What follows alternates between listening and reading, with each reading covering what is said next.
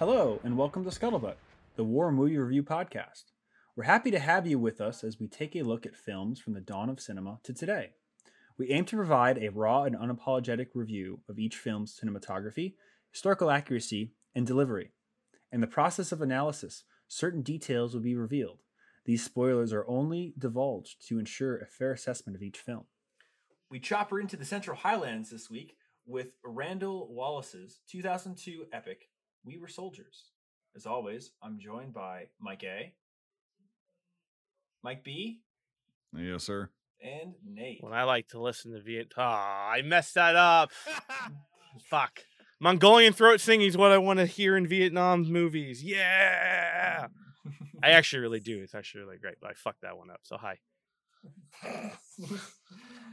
so, guys, what'd you think on that note?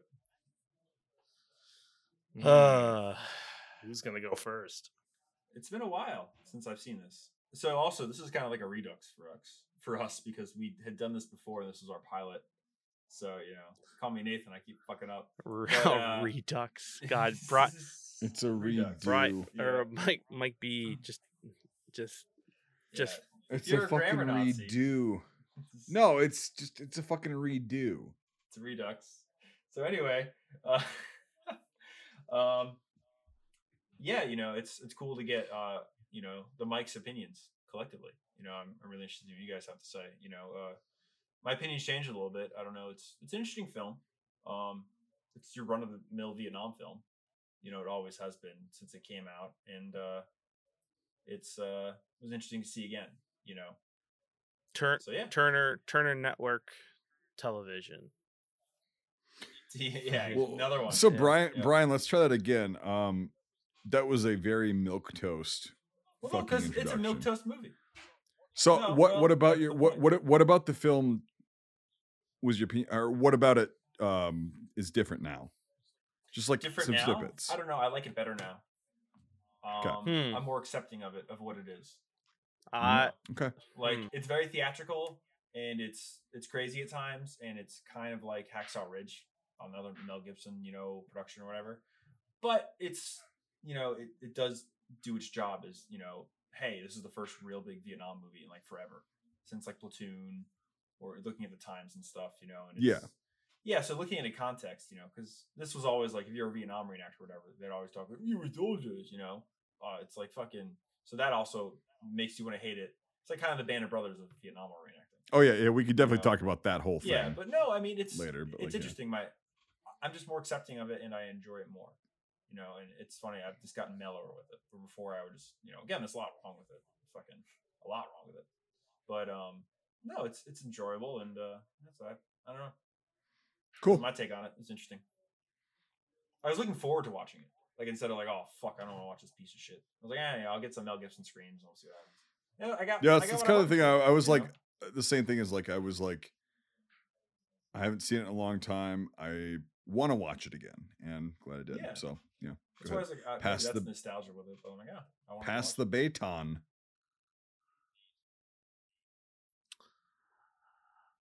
uh,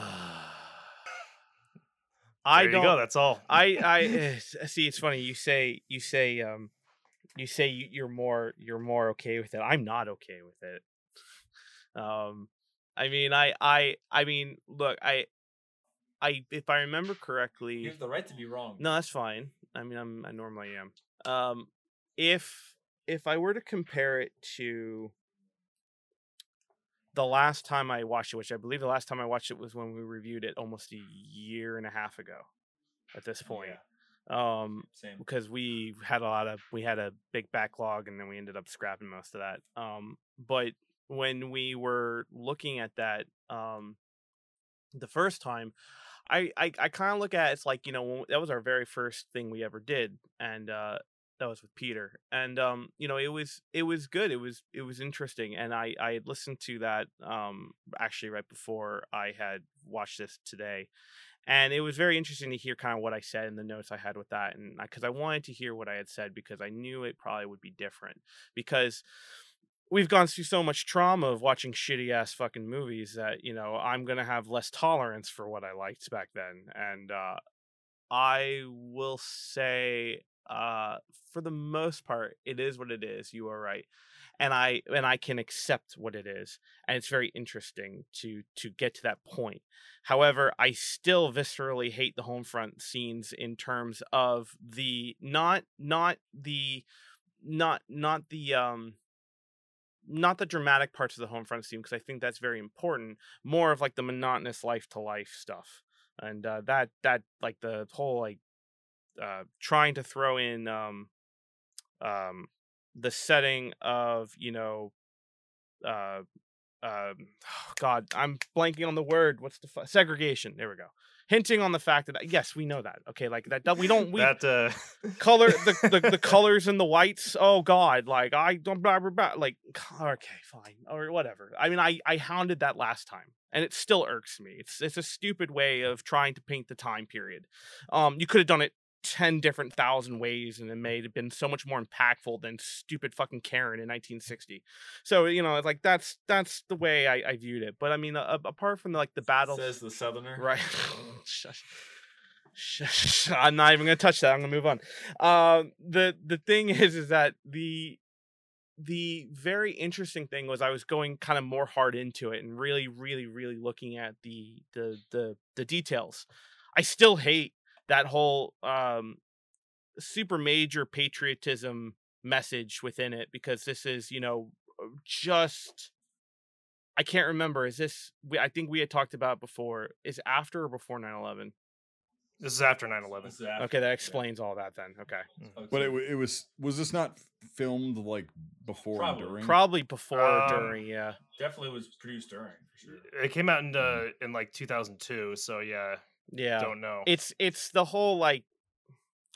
There, there, there, there's there's a lot of very blunt propaganda, and I don't mind it when it has a place. It's when it is just constantly in your face. It's it's bothersome to me, and I feel like it could be so much more impactful, not being so blatantly obvious. I I think I think it's very interesting to to look at the ways it could have been done, and in, in terms of that like you could be very very subtle and still get the message across not being blatantly obvious um jumping into i guess details and stuff like that something that i wasn't very primarily focused off focus on or more or very knowledgeable on a year and a half ago was the french uh in the beginning of that movie and i guess i have a question for i guess brian and mike is that the french in vietnam i mean would they have wouldn't they have had like 49 56s by No. that why not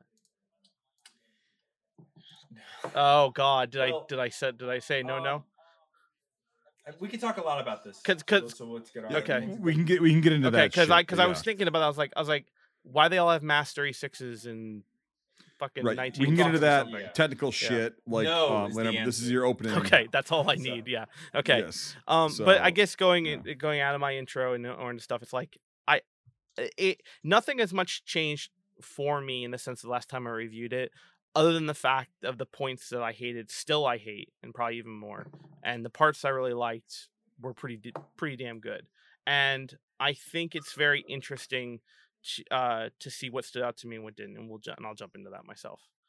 And uh, Brian, if you hit any more things on your desk, my God, it's gonna be like a wind chime. G forty one receivers falling over. Sorry, literally. I've moved it. We're good. okay. Okay. Um, this movie, I saw this probably like 15 years ago. Um, it's been a long ass time since Wow. I saw this. Yeah, and um, for some reason, I just remembered it being super fucking long, like most Mel Gibson war movies.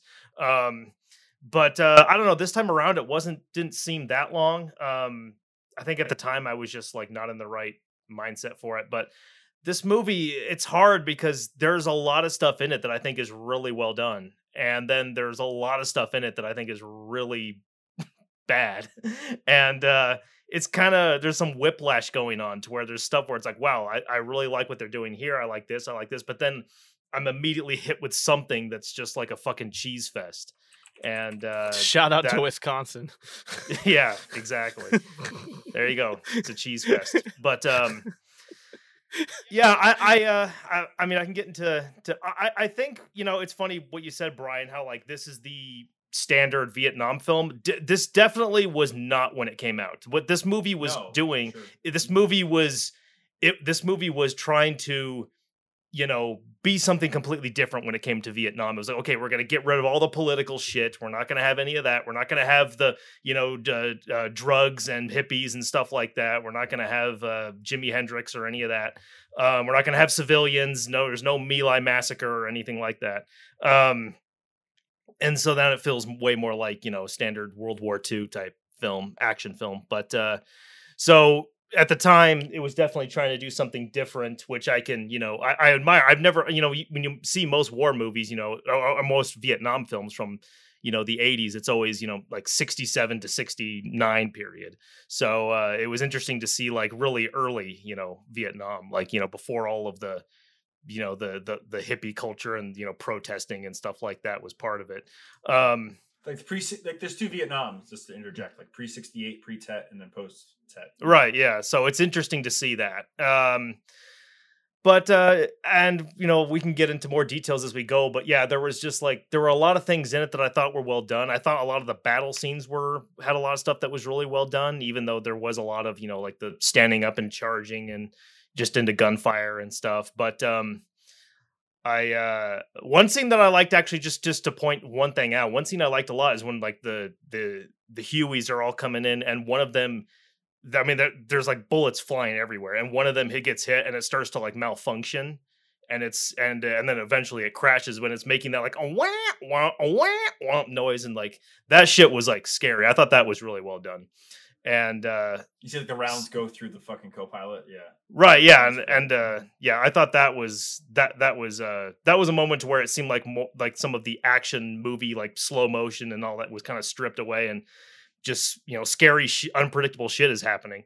Um so uh I don't know, it's yeah, it's it's like I'm right down the middle with it. It's like yes, there's some stuff in it that's really good, but then there's some stuff that's really bad.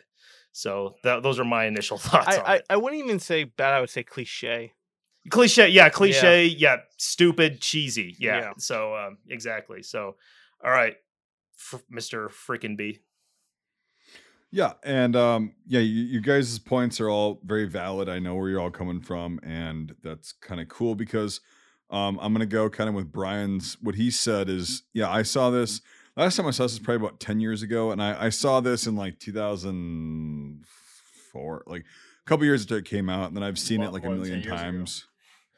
Yeah, and then yeah, so that was, but like the last time I saw it was like about probably ten years ago, right? and um but i watched it a bunch of times before that and whatever and uh i you know my my my thought was like ah it's a shitty fucking war movie blah blah blah. It's super dramatic blah, blah. and then so when yeah i watched it this time again for the first time in a while um i was like well it's actually not as terrible as i remember. And they got a lot of the technical shit correct.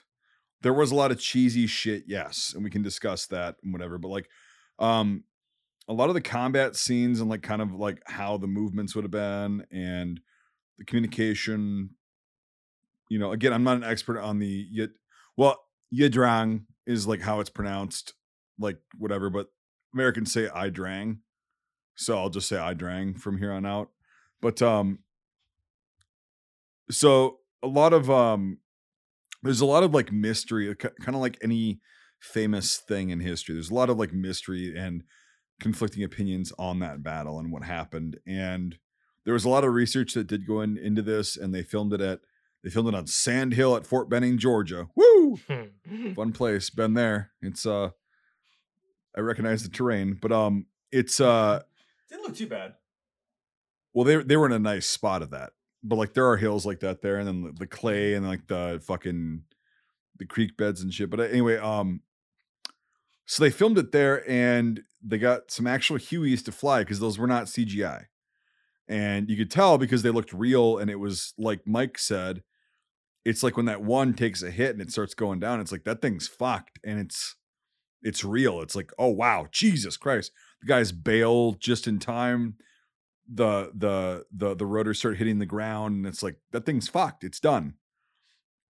And it doesn't look fake. It looks like a real helicopter crashing and it's like okay that's interesting. But then um like the the kits the uh here's the thing is like like they say in the film a lot of those guys were just rookies. Like they were drawn in from other divisions mainly the second division from uh fort lewis right at that point.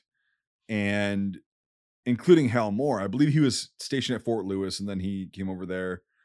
And they were like yeah you guys are all like you know airborne qualified and whatever blah blah blah so we're going to create this new division with this new tactic we're going to do this thing called air assault right never been done before you guys have to go through no school to do this, but you're just gonna like we're gonna take helicopters in and drop you off. And he's like, okay, fuck, okay, all right, we'll, we'll try to get this done. Um, that's pretty realistic. Like when they when they're like do they're like they're up against the wall with like a brand new tactic that's very dangerous. It really is. It's very dangerous. It's like never been done really in combat before. And they're just like, oh, all right, we're gonna do it. That's that's that's pretty cool to show that like they didn't know what the fuck they were doing. And here's the thing: is like the Americans in this film, they don't know what the fuck they're doing most of the time. The North Vietnamese army, who people underestimate, they get they get it confused with the Viet Cong, right? The North Vietnamese army was a well trained army and well supplied army, especially in 1965 especially like they had uniforms, they had equipment, they had fucking um ammunition, they had uh heavy heavy like arms like the big machine guns like the Dushkas, the RPGs and all that shit. They knew what they were doing. They they were not a force to be fucking underestimated. And Hal Moore, because he was a historian, did not underestimate them. And he was like, all right, well, everybody else is like, oh, these guys are just guys that fucking, you know, straw hats and whatever. And he was like, no, these guys are not to be fucked with, and they're going to give us a licking, and they did. But you know, whatever. So the the the the film kind of shows that of like knowing your enemy, right? Knowing your enemy, knowing their their uh, strategies and whatever. Because if he would have known that, those guys would have been fucking killed immediately. Yeah. The guys at LZ X-ray, mm-hmm. like the first cav guys, oh my god, they would have been fucking done.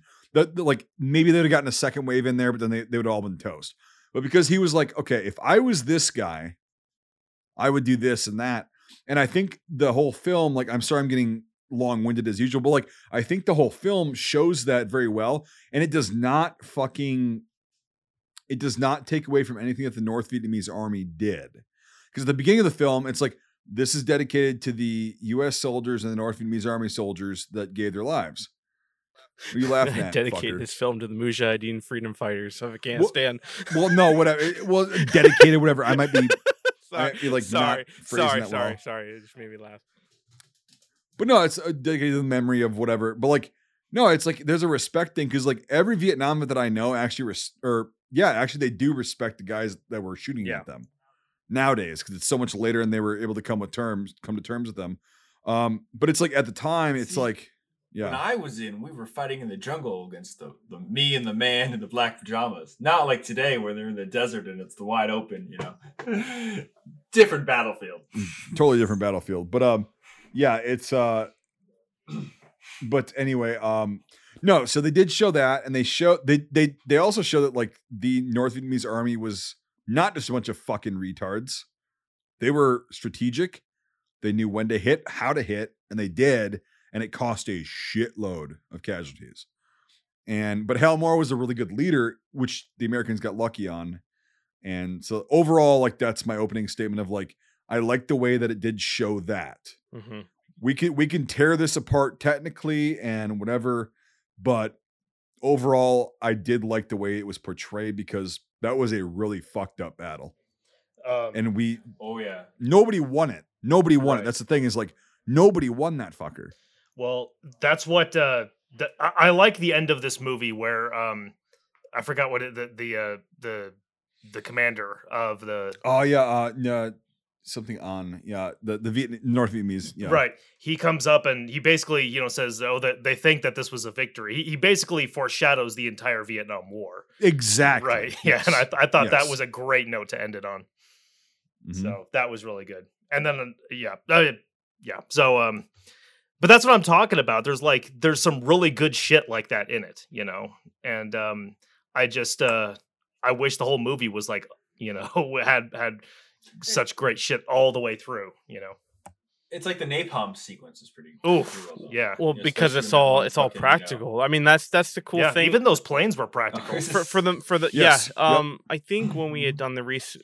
There was some. Well, yeah. I well, I, I think There's when we had bit. done the research last time, Brian, didn't we say that they were it was different? They were like different planes that came in. They were like certain types of planes or something like that. It was to that extent, but I remember you can tell when something is CG in this movie because of the age, and then you can tell when it's pri- very practical. Now, of the time with it being O2, particles like flames and smoke is very easy to tell when it's CG'd.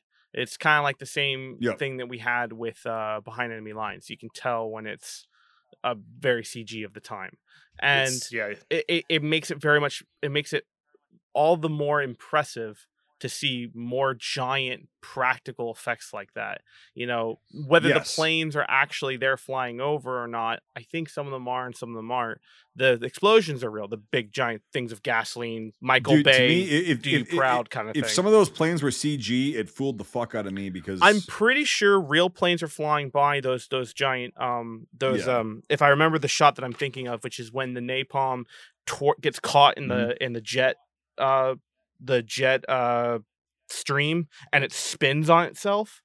That Yeah. has to be a plane flying through that or near that to cause that effect. So stuff Yeah. like that is very very very impressive at the time because you don't see that that much anymore and it's expensive. very expensive fuck. and um to to kind of Yeah. hound it on this like yeah i ragged on the things i don't like about it i still like this movie a lot like it still holds up really well for me there's just some really cliche things that are very cliche but the cliche really hadn't been said at that point so it's kind of like you know we're kind of comparing it to the old you know we're kind of compared to what we see now in uh, from that point on a lot of Mhm. huge amount of the same kind of clone Mhm. copy of the same you know formula so it's very interesting Yep. to kind of go back and take that now I have I have my problems with it, but there are some really, really, really great combat scenes in this and practical cells in my eyes these days because it's just so hard to see that now because people studios will take the the inexpensive way and I use that with quotation marks midway is that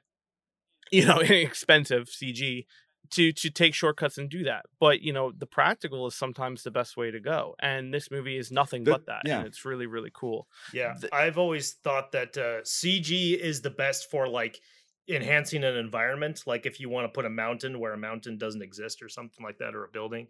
Um, when it comes to like stuff like we're saying, like fire, and another huge one is blood.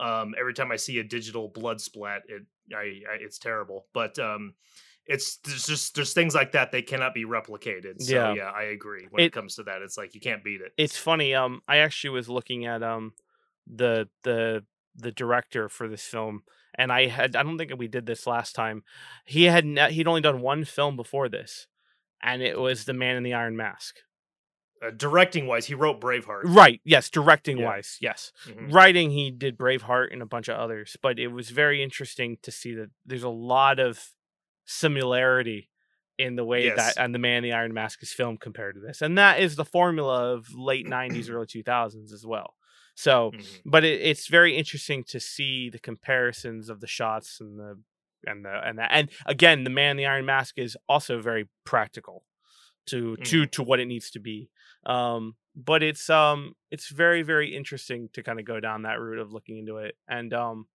i will say um the practical blood splatters are really good too talk about the blood splatters for you mike A. it's like you know i didn't see much digital of that almost all of it was practical Uh, so I think this is before they started doing digital blood, so I think yeah, every single thing Yeah, yeah, Yeah. was was pr- yeah It's a lot of s- lot of squibs, a lot of like high pressure, high volume yeah squibs. yeah. yeah. It's I mean but like, it's a Mel Gibson film. shit. There's gonna be explosions of blood, so yeah, it's uh yeah, and then so I mean, it was unrealistic in that sense, but it was more believable than a CG fucking. oh blood spatter. absolutely yeah, any day. You know what I mean? Like it, it's like I can forgive that a hundred times over a fucking CG. It's really a lot of blood instead of it looks like shit. right. like, it's you just know, like the- yeah, yeah. that's it's excessive, but at least it's it's actually fluid Yeah, coming out of Yeah. a squib, and it looks more. It, it's still like Star Wars. mhm. We know it's fucking miniatures. It's fake. It still looks more real than the fucking prequels, Absolutely. right? I don't know. That's a real Tom man. it was actually in front of a camera, so yes, it was real. They're- yeah, and so but like They're you know what I mean? selling Like, the it's- head you at the can- prop store right now. You can go buy that on the auction. Must right? be like that big. but no, like No, They used it in Godfather. Oh, that that. Oh, okay. The close up. The close-up okay, sorry, I one, yeah, yeah, yeah, I thought you meant the stop motion. no, no, no, no, no. Like the big, the big one that's like human size. Um, Okay. Sorry, Mike was saying something. yeah, sorry, Mike. Go ahead. No, I was just gonna say like that is um that's still better in my opinion than CG any day. And it, it, it's a shame that like that shit has gotten so expensive, so expensive to do that CG is cheaper now. And it's like, fuck. Well, it shows. It's like, yeah. Eh, why don't you just go ahead? I was gonna say. I mean, like, yes, it's cheaper, but at what cost? I mean, like, it's you know. right, exactly. That's the thing is like, would you rather just spend the extra if you've got it in the budget, right? Would you rather just spend the extra couple tens of thousands of bucks out of your 30, 40 million dollar budget to make it look believable and real versus just a shitload of CG? And in this film, they didn't do the CG on the blood. Like I couldn't, if they did, it was again very believable, even with the planes. If they did, it was such it was for such a split second and it was whatever that it was believable and I couldn't tell. The- so that's the only time I could tell. Um, I think the shots of the uh the planes taking off from the uh uh from the I was the- gonna go say, the- I, I was gonna Yeah. say it's the pl- it's the shots of the planes going off and on carriers, yeah and that was then- the only time I could sense it. and then really. there's also a couple shots of the helicopters coming down, okay like a forced perspective shot, something that would require them to pass close to a camera. That's all CG.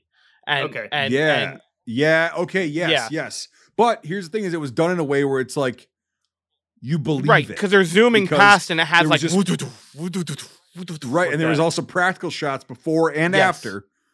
So where Yeah. yeah, okay, And- yeah, no, that's I see and- that. and now, that's yeah, the yeah, thing. You yeah. got to make your effects work. You got to mix them together. That's like the you the, know, the that's the best and and to guy, I guess to write to start up a conversation on something of this nature, there is a thing that we have to take into perspective, like in the sense of doing something like that now. Back then, the those helicopters were about thirty five to forty years old. Now they're looking at about sixty years old, Mhm. and I don't know about sh- I, I don't know about you. I don't want to get into a fucking sixty year old helicopter. That's got an aluminum yeah, like like You know yeah, I like? I I got Yeah. in one oh fuck, almost 20 years ago. And yeah, I I'll I'll I'll be very quick with my story. I was my first year doing 29th reenacting. I was in full D-Day invasion gear at a at an event uh I can't remember which one it was. It was somewhere on the East Coast. They don't do it anymore. It's not Reading. It was some other one. And a, and an old an old uh they were they had Huey rides and this Vietnam pilot guy was was taking people on rides and he saw me he saw like the yin yang he's like oh 29th huh i'm like yeah he goes and we just started a conversation he's just staying next to it and i thought he was just some dude and he we were talking he's just like well hey i got a ride coming up do you want to get in and i'm like um can we do that he's like i'm the pilot i can do that and i'm like Oh, okay and he's like yeah like fuck it. He's like, he's like, yeah, you, he's like, you're, you're old enough. Just hold on to this, and we'll fill it up. So I'm literally not even strapped in. I'm holding onto the side, and he, Yep, I'm the doors are full open, and he's got all the spectator, all the people who've paid, like in like super harnesses, and I'm on the end with an M1, like in my right, on my right side, holding on with my left, Yep. and he's just, he just. Yeah, of course, like we start up and he puts on like fucking Fortunate Son and like uh, like all the things, and he just starts flying, and he flies low. And when he's on, Mm. so I'm in full D Day gear, hanging out the window like this, and he's just like, "Are you ready for a bank?" I'm like, "Please don't fucking do my side," and he just does my side, and he goes, "Boom!" I. Yeah, but you can do it. You oh can do my it. god! I and I'm scared of heights, and I was like, Oh, I was I was shitting myself the whole time, but it was amazing. But he fucking knows because he actually carried a shitload. Oh of yeah, people and in he gear. and he banked it, you know? and he banked it. And we pivoted on that thing. It was the closest I'll ever get to the real thing. It was am- That's it was fucking awesome. Really awesome. Thinking back on Yep. it, I was shit terrified. That's what Well, makes that's it the thing is awesome. I- yeah. I've seen a lot of videos of like I like mean, um, guys verbatim, have, we were like- soldiers banking of the thing, like the LZ. Right, Like yeah, and he like, did the full. There's nine videos yards. I'll I'll post them to you guys uh later on. But there's videos of like um Vietnam vet pilots that you know the modern Hueys that they're they're flying, they have all the digital shit, you know, put in there because modern FAA rules and all Mhm. that shit. But like um the one guy I was watching a video and the one guy is like he takes it up and then he goes, Do you want to take the the yoke? And he goes, Yeah. And he just fucking goes. like there was nothing missed. And he goes, Well, we didn't have all this shit. It was all analog, or it was all dials and shit. But like, okay, tell me what it is and I'll, I'll go for it. Just fucking goes. Give her gives her nuts, you know? and like it's like, yeah, these guys, like they they had so many hours in training, in combat, and it's like muscle memory. It's like riding a bike. Little rusty at first, and then bam. Right. Yeah. And this guy was just It's- fucking, yeah, flying right and- above the trees. It was amazing. There's the collective. You know, it's um you uh, of course we've all seen you know apocalypse now um robert duvall's character kilgore in that you know he's the as the cav and everything um he uh i watched an interview with him where he was talking about when he was when he was uh, preparing for that role he interviewed a bunch of helicopter pilots who were in vietnam and he said that he, he was like you know speechless at some of the stuff that they told him that they would do They're fucking nuts. Yeah, that- these guys are fucking Yeah. nuts. yeah he said that like they, it was they were like daredevils just you know performing stunts Yep. sometimes I, you I mean, and- I, I mean, I was terrified for falling out of my own incompetence. I was not terrified of him flying. Right, like I had right. full confidence. Like I was like the way he maneuvered that. I was like, oh, you know your Right. shit. Like Well, that's the thing is like that's the good thing about a pilot is like he knows what it's like to be in the back too because he's been in the back. And um, really quick before we'll get back on this, but like a tangent is uh, a good friend of mine that I used to have. He's he's dead now, but like um, Duncan Campbell, that guy was a crew chief on a UH one resupply helicopter. Um, he was stationed at Long Binh in the First Aviation Brigade, and he said those pilots. He goes, they're fucking crazy but they're awesome. He goes, they do anything. And he's like, one time he was they were they were flying a resupply mission just with ammo and like rations and shit like that and water. And all of a sudden they see this like white streak coming up at them, and they're like, oh fucking RPG. And so the, the pilot just banks left hard immediately. And Duncan said he was sitting in the door like you were, he was holding on, and he saw that fucking thing and it went through the rotors oh, in between. And then they're like, all right, we're good. And then they just went in it, they resupplied the guys.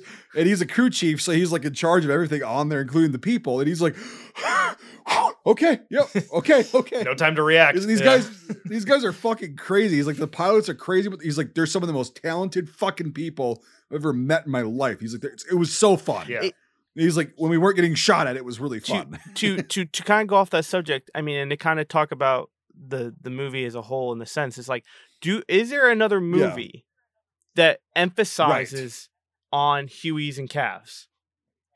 and and the, the balls they had when they were told to it's a hot LZ. Mm-hmm. When you hear that as a helicopter pilot, you go, "We're going to get shot at, and we're going to be the biggest fucking targets on that place."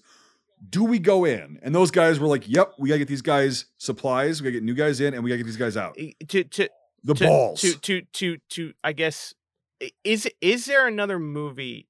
Is there another movie that emphasizes on on No. Hueys in Vietnam though? That's my I, that's um, my that's my thought though because I don't Not- thi- I can't think I've of seen. one other than this. Only um that twenty minute sequence from Yeah, the the Now ride of close. rise of Val. That's right? Yeah, yeah, Um, yeah. Yeah, that's that whole calf scene. but that's that that's just close air rivals this. support, though. At that point, that's like they're just But but but they emphasize a, a Huey attack and force. That's like like I mean that's the only thing that Yeah. ever comes. yeah. to That, that's scale what- like you're this right. film, It's something that comes you know? clo- like because everything getting else close is to it's the the, enemy. Right, yeah. helicopter. yep, and you know, and here comes the support. And it's like, yeah, the helicopter is a means of getting in, getting out, but they don't show like what a hot LZ looks like when the guys, No, the guys on the on on the ship know we're not touching down. We have to jump as soon as as soon as they stop going down, we jump. You know that like they knew that and they did that, and it's like there's no communication. Like they just know, uh, but it's it's so chaotic. I mean, it's the, Yeah. The one uh the one funny thing I did think of though was have you guys seen Scrubs? Yep. Way back when. So Bill Kelso. Yeah. You know, fucking. He, there's one episode where they talk about how he's a Vietnam vet. It's like, oh, the choppers used to hover ten feet above me, and I used to leap into them. My calves were amazing. I mean, the whole episode, he's like jumping on shit. Like, fuck, Yeah. it's fucking hysterical. But fucking when they when they said like we're jumping, it's a hot LZ. I just for some reason I just thought of Bill Kelso. Um, Yeah, Like, yeah. I- to bring it back. It- Go so- ahead, Sorry. go ahead, well, Nick. I was just going to say, just to talk about the movie in the sense of, of what it focuses on, and I guess to, to bring it full circle, full circle is what I think it does really well on. I think it really, really, really does a great, a great summary of an of showcasing the new, the new technology of Cav infantry in a helicopter, and and and it really, really defining that moment of that of that technological leap within the whole battlefield. I also think it also does a really, really good job of showing what we said hot LZs jumping from the helicopters, those guys and the balls they had to deliver supplies, to get wounded out, to medevac, to bring ammo, to do everything. Like that is the lifeblood or that is the vein of sustaining a unit tr- stuck in the middle. I mean, it's it's like, you know, instead of C47 or um not C47s in in World War II. Well, how would they supply if someone was isolated? They would they would drop like like it would be They would would drop be C like forty sevens or like bombers that would drop supplies? Yeah. I can't remember. no, it'd be it'd be, it'd be C C forty forty seven both. mostly uh, cargo. yeah, Yeah, yeah. both. So like yeah. a, It- a yeah. quick l- can go low, light and fast, easy, sneak in, sneak out. Hopefully, the the only thing is that I think with a with a non traditional army like the uh, Viet Cong and NVA, you know the the the getting hit out of the air was very very easy. You know, and so I think I think it's it's this is me talking my ass. I, I think it's a very, very interesting way of showcasing all those events within that time period of of really showcasing that whole thing as a whole. Well, I and talking about the helicopter pilots, honestly, I think Greg Kinnear might be my favorite character in the movie. Um, you know, he he uh, his whole thing with him flying the copters and stuff like that, and then uh, um, that that stuff I found to be really interesting and really well N- done. you normally- know. You're talking Crandall? yeah, Crandall. No- yeah. normally splitting the Mhm. storyline like that is kind of dangerous because you kind of Mhm. get so spread out. Like again, the home front This front. is an epic. Yes. Yeah, the, the home front, I, I agree to an extent, should be in there to some extent not. Uh, kind of what I Mm-hmm. had it for. You, it's dangerous territory in the movie to split in like, I would have to say, in this case, almost four fronts. You Mhm. have, you know, Hal Moore, you have the isolated squad, you have the home front, you have the, and then you have the pilots. It's very Yeah. advantageous to go that wide, even though it's not wide in the sense of like over the And globe you also have- continent, but it's a lot of you also have plot. the you also have the Vietnamese forces. right. So and, uh, five, yeah. five or six, and you know, and- and things, maybe yeah. to a lesser extent Barry Pepper's character, Right, the reporter. right, right, Um, yeah. But uh, And I- which is something A- else I want to and I think about. that's because they're commul commula that's not a word. They're trying to take all different uh, research and resources and throw it into one movie. And I, I get and it. and It's I an think that's epic, where yeah. it comes from. Yeah. Um. But but yeah. Um. I I guess you know if we're if we're past the um the the kind of the the helicopters and stuff. I mean, uh, Well, just one thing on that. Oh, go ahead. We'll No, get to it. We had it, but then we lost it. When we eventually do danger uh, close again. Well, oh, I Um, wanted to I wanted to bring that up. I'm Oh, sorry. well, Uh, just the one helicopter sequence thing. Uh, again, like in that film, remember they were like kicking ammo out of the fucking helicopter. They weren't even landing. mhm. You know, Yeah. they were turning on its side and shit. And it's like, I wonder if that Oh, happened yeah. in this battle.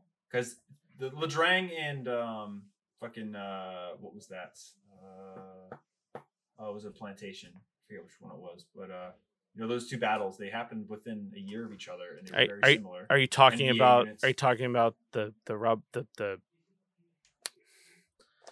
danger zone battle scenario? There we go. Danger close, yeah, Austra- Sorry. yeah. Danger close. So, Danger close. God, Australia. I- yeah, it's like 'Cause it's that was basically the same 66. That was situation. 66, The correct? Australians stumble upon a fucking division, and then the Americans. But that was 66, correct? Yeah, I believe it was 66. Yeah. Yep. But so it was still Yeah, it I was think so within a too. Year, you know, and it's it's just interesting because because you know the, these two armies reacting to movies, the same thing. th- this and Danger Close, are very similar. And one of the things is that they're trying to show Vietnam in a different way. They're trying to stray away from all of the bad stuff. You know, if that if, if I can say that word.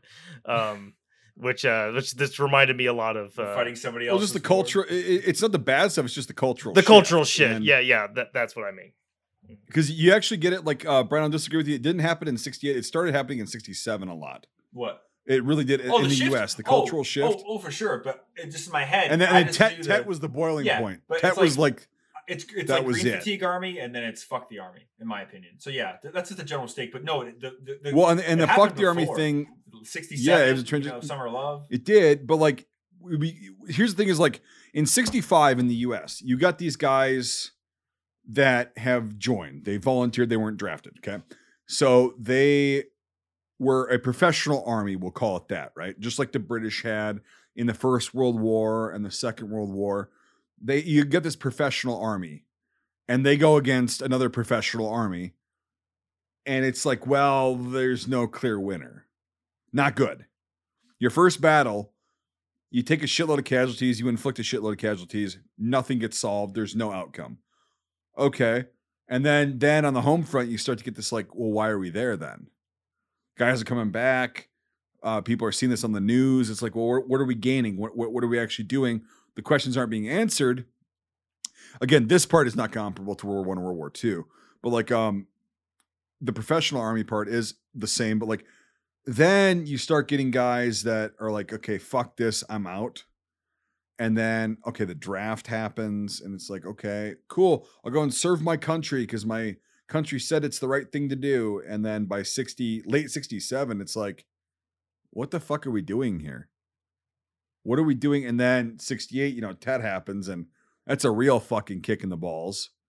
And then it's like, well, the home front loses all fucking confidence your guys that are being drafted and and or most of the most people in Vietnam and the US actually did enlist. The draft was like it's not like everybody was drafted, so we can go into that on a different thing. I've already made videos about this and whatever. Because they enlisted because they were like, I just want to get it fucking over with. Okay.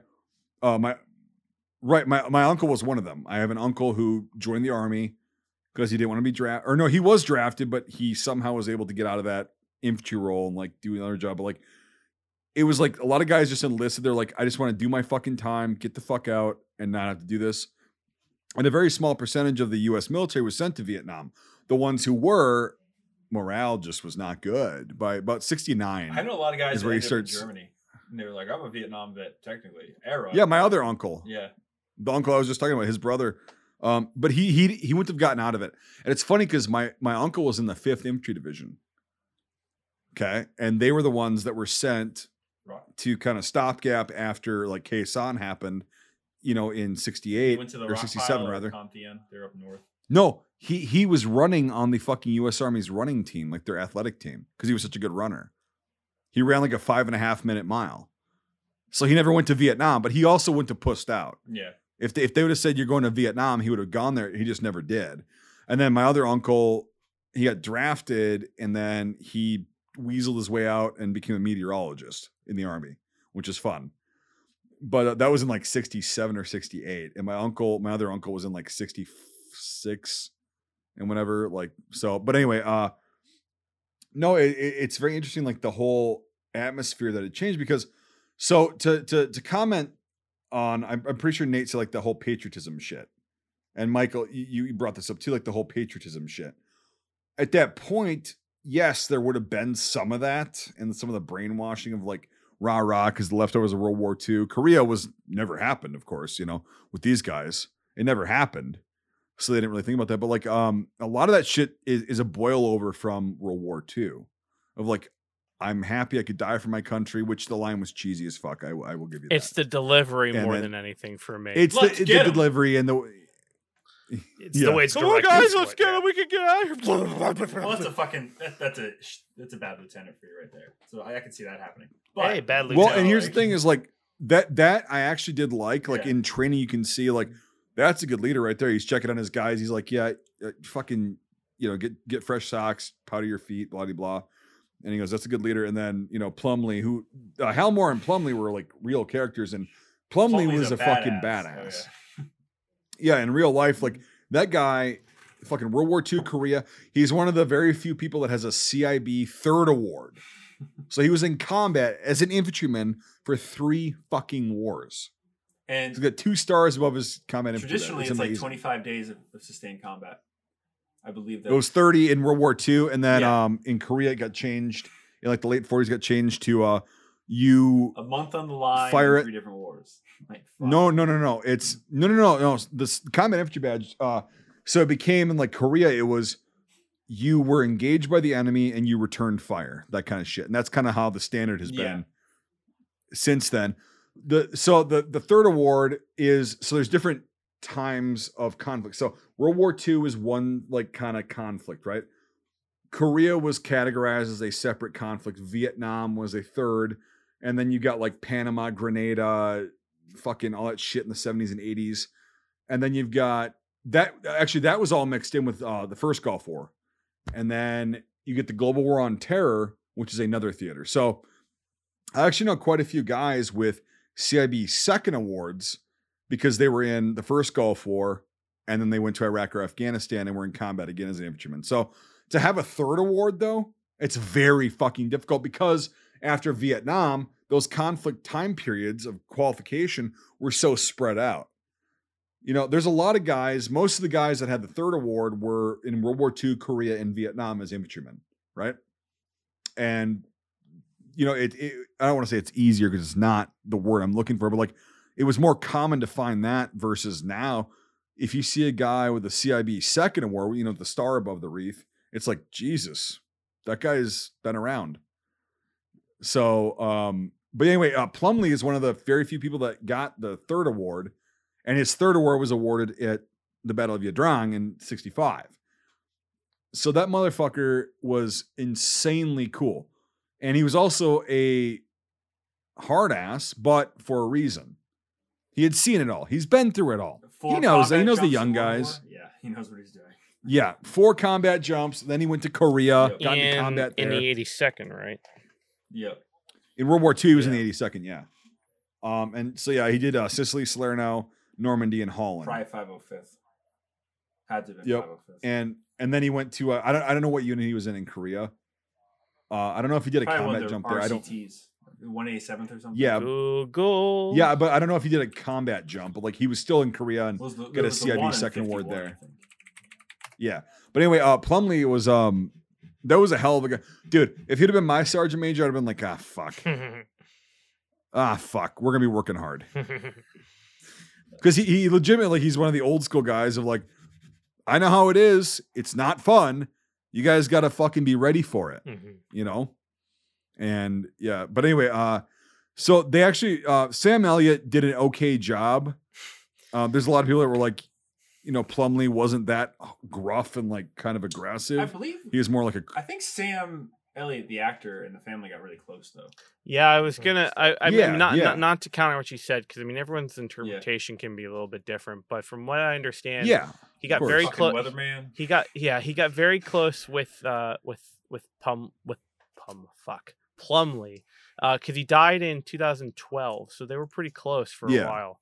Um, yeah and, he, and sam elliott's a method he's kind of a method actor and like wants to know what he's doing he's a really good even actor though My, he's uh, yeah, my own my only criticism with his with that character is that he's kind of he's kind of supposed to be like the comic relief at times it seems well he's the um, he's the he's the grumpy old right yeah ge- greatest that- generation countering the whole you know hippie rebellion.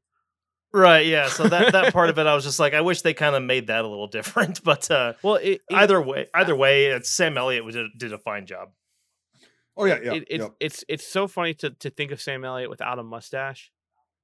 yeah he, he looked naked yeah, like he looked naked Yeah, like I I can only ever see him as the the the dude's uh bar bar buddy and uh tombstone like that's and it. the, yeah and the the older brother in tombstone yeah, yeah yeah same same reason why like i can actually see bill paxton without a mustache but then when he's in he has a mustache in tombstone it's always so jarring because in aliens he doesn't have that yeah aliens or predator too Yeah. um Yeah, no, Sam, Elliott, you're you're right. He he did a good job, and um, he he did. He's a professional actor. He's an old school actor, so he did the research and got as close as he possibly E- could. even barry and- pepper surprises me in this because this is riding a ride off of saving private ryan Oh yeah. Well, I was gonna say like Yeah. when it comes to like Yeah. I think all of the actors in this are good. Um, I think my only problems when it comes to anything what comes in the writing and directing is in terms of like lines and stuff like that. But I think all the actors are solid. Like I like actually I, I think Mel Gibson does good as as Oh uh, yeah, no, Moore no, in no, this. no. Hal He Moore, does, yeah. he does really Yep. well. Do you um, did you recognize a lot of uh, uh, now very I guess predominant famous actors. I saw. John Hamm in there, John which I was Hamm. surprised. Um, we had talked. I think Yep. we had talked about this when we did it the first time. But John Hamm, I can't remember the guy, but he was he's in the Marvel Marvel movies. He's the Shield. Um, Mm. the the Shield's um, uh, oh god, what's it? What's Agent Coulson in Marvel movies? That he's in that. Um, Okay. There's a bunch of like small names in here that that really blew up. And it's very, very interesting to see. Kind I mean, everyone has their first start and cool things, but it's John very. Ham. We No, said that. Thank. th- Oh, we, we already, Well, we already yeah, said that. already said see what happens one, when you yeah. go to get your dinner. Dude, you he's miss so young, John though. Hamm. So It's, yeah. it's amazing how young he is. Yeah. You know, I don't think Yeah. he, I don't think he was too good in this film, to be honest. John Hamm. I, don't thought think he. I didn't even. well. He, Yeah, I mean, he only has like four speaking roles, but remember, I know, but he just he doesn't fit in this. Well, but again, Yeah. we were just saying like everybody's got to have their start Yeah. somewhere. Oh no, for sure. And it's a great start, but and Look, yeah. he's look, not cut out for look, Brian. stuff. Brian, he has a massive cock, so Yeah. it doesn't have to matter about you know. Well, I was like, is this the origin story? Yeah, It's is like, this the actually, origin- is this what was Yeah. happening while I wasn't on Madison? They call him the stallion. We have established he's a jet setter, and you can fly to Vietnam in like two days. it's Uh, the so- start of Mad Men, all right. So it's like it's fine. Um, hey, that'd at be your cool. ears. Yeah. um, but uh, what was I gonna say? Uh, Sorry, Barry I Pepper- distracted you with the massive cock. You, you distracted me with John Hamm's massive wang. Yeah, there you go. Um, but uh, Is that confirmed? uh, yeah, it's business casual and Mad Men. Go go through some still frames. It's like a fucking python. I, I I just remember there was like some photos of him walking down the street that were taken candidly, and you could see like his, oh yeah, his cock it's like through his it's- it's pleated like pants. a full on schwang. Like it's like a it's like a baby's arm holding an apple. Quote that. Full on swang. fucking Naked fucking. Pringles Yeah, can yeah, up in this bitch. Yeah. Yeah. Go ahead and Yeah. Google John Hamm's cock. You'll you'll, you'll Rule see. Um, thirty four. I'm good. No balls. No, I'll take your word for it. Yeah. I'll, I'm good. Yeah, I trust you. Jamie, look it up. Jamie.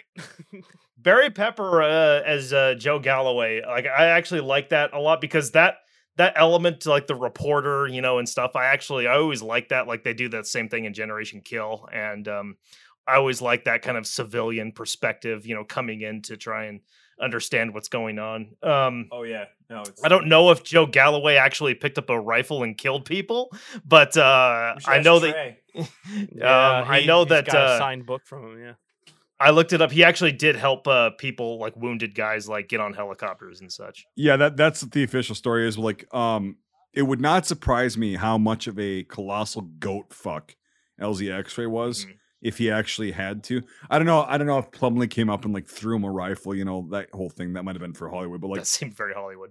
I do love that shot like- though. He's like, "You're not gonna do that much, you know, good down here, son." And the bolts are going like, like they actually had like practical, like you know, tree snaps. yeah, Like, that yeah, was actually, cool. yeah, shit. Like, like Yeah, Plumley, like Plumley and and uh, uh, Hal Moore, like those guys have been in combat. Mhm. They're not going to be like they're going to be like, I need I- to fucking I- get these guys. I moving. will say the hip fire fucking Call of Duty thing turning around. that That's that- bullshit. Yeah, There's a lot of that, yeah. that's- and you missed, One thing- and now you're shish kebabbed. All right, like Another thing, another element that I t- that I do like in the movie though is, and we talked about this, is that like, except for Hal Moore and um, Plumley, there are no veterans, and everyone is. This is their well, there there are there are there there uh, like a lot of the um they get killed very quick. Mm. Uh, but like a lot of the um uh, platoon sergeants and squad leaders, they've got combat patches on. okay. And So they would have been Korea if you- too. yep, Pride Korea. Okay. Yep. Okay, And Puerto Rico. And there was one guy that there, there was one of the captains that had a special forces patch on. So that guy was with the advisors previously at in some capacity, and that's the guy that like is tasked to go out and get that platoon that's missing. yeah, I remember that. Yeah, that that. Uh, and uh, yeah. but yeah, yeah. So if they got a patch on the right shoulder, that means they've done a tour or they've been in combat like with a different unit before, you know. And that, that's why like Hal Moore wears the seventh ID, Plumley wears the 82nd, Mhm. and you can see other guys like uh, platoon sergeants and shit wearing like seventh ID, 101st Airborne, you know all that shit okay, uh, combat patches. So it's like there were there were some guys who had experience, but like just like Hal Moore and, and Plumley, they were vulnerable. right. You know, they're cool they're the just as vulnerable as everyone else. You never see Yeah. that anywhere. Never Well, that was the last time they were. Yeah, that was the things that that was the last time they were deployed en masse, and then they were disbanded in '91, with the um the downsizing of the military, just like the ninth ID, you know, all that shit. Uh, they were they were uh they know they ceased to exist after ninety one, Yeah. between ninety one and ninety three. So Still, though, what I do love is that like there are no characters who are like, well, let me tell you, so you get used to the country and stuff like that. There's Right, none of that. right. And um, uh, there's there's one part early in the battle where uh the the radio op is just like going nuts, and uh Hal Moore comes up, he's like, whoa, whoa, calm the fuck Calm down. down. Yeah, Yeah. I like that a lot because you can tell he. and then his fucking flashlight gets nailed. Right, yeah. He's like, oh shit. But like I love that because Yep. he's just like he underst he, he's he knows what the environment is like, you know. But He's been there. He's done it. Right. He's like, you got to calm the fuck down and like just say what needs to be said. Mhm. I know it's stressful without saying that. But like that's what he's saying when he goes, "Hey, calm the fuck down." He's saying, "I know it's stressful, dude. I'm here with you. Mhm. You just got to do your It's kinda job." like, Yeah. It's kind of And like then we'll- Plumley and or Mel Gibson's and Sam Elliott's characters are like the rock that holds them down, obviously, because they have that And that, that that's how actually good, solid leaders lead by experience. Should be. by- yeah. they should be in the military. Uh, that's very rare to find that. And again, I'll, I'll reiterate, that's the only reason I think that any American got out of that fucking valley alive. Is because of those two. I really do. And again, after this battle, this is the first battle they were in. They went on and did a whole fucking year. Plumley and, and Hal Moore. Yeah. He was a colonel when, Like like that's out. like that's the thing. tour. Hitting that conflict and being swarmed as you much are get you know dust yourself off and go on another one. Well, but that's Yeah. the thing is like that was their first that was their first engagement, and because Hal Moore was a nerd and historian, he he knew what had happened in the past in different battles. He knew it was not going to be the same. He knew it was going to be totally different because it was again we've got helicopters now. These guys have AKs, they have RPGs, they have machine guns. It's not going to be you know fucking. They I think they were trying to like kind of replicate Dien Bien Phu in in the beginning, but like whatever it is what it is. But like, and then he's looking at Custer's Last Stand when that was a total other thing that was colossally fucked. But that's when um Custer you know when he's like I just wonder pussy. what. Yeah, Custer was a pussy. Well, the reason Plumley said that is because Custer was a fucking idiot as well. He was an idiot, and and Hal Moore was not. And that's that's kind of what you know. I don't know if he actually said that to him in real life. He probably said Custer was an idiot, but like to make the movie a little bit more funny. Like again, like Michael said, the comic like a relief comic a little relief, bit. Yeah. But it's like no, Custer was a fucking idiot, and it was known. And Hal Moore was a very well researched, very articulate, very smart guy. And I think a lot of the um the showing him and Plumley, but like mo- mainly him, shows the anxiety, the the crippling anxiety that a battalion level leader has. Because you've got, as a battalion commander at that point, you've got about 400, 500 guys underneath your command. He had 400 roughly. And it's like, that's a lot of guys that you are responsible for. And you know that some of those guys are going to get hurt, some of those guys are going to get killed. But you have to deal with that and like keep your composure. And that's why. So we'll transition really quick and talk about the home front. I was scenes. about I was about So to lead befo- off into that. Yeah, if you want. Yeah. Okay, yes. So when he's leaving, he he cannot sleep. I could not sleep either in that position. I, I I'd be like, there's no fucking way. But you have to keep your family life, which is insane. Like when they're in that chapel and they're going, "How do you be a soldier and a dad?" And like, I hope one makes me better at the other. Actually, a pretty good line. Whoever wrote that, decent. Um, whether they said that or not, irrelevant. But like when they're sitting there and they just got anxiety, it's like it shows that like this guy cares and he's not in it for him that's the thing is like a lot of leaders in the military in it for them and how they can look better and how they can make rank and this and that this guy was one of the few guys i'd say about 20% of officers throughout military history us military history that actually was like fuck i'm taking these boys into combat i've been there myself I know what's about to happen. These guys don't, and I really just don't want them to die, and I, I want to minimize all the fatalities. And I, I did like that aspect on there, and the home life shows that because he's distracted, even at that like dance, right? So we're doing like the the, the farewell dance, and they're just kind of having the officers and senior enlisted there. He's off talking to the you know whoever the fuck that is. The he's a major general. I don't know what the fuck he would have been commanding, but like and he's going, You're taking a third of my guys away and you're sending us there to do this, this, and this. Yeah, I know. And he goes, hmm. like he knows.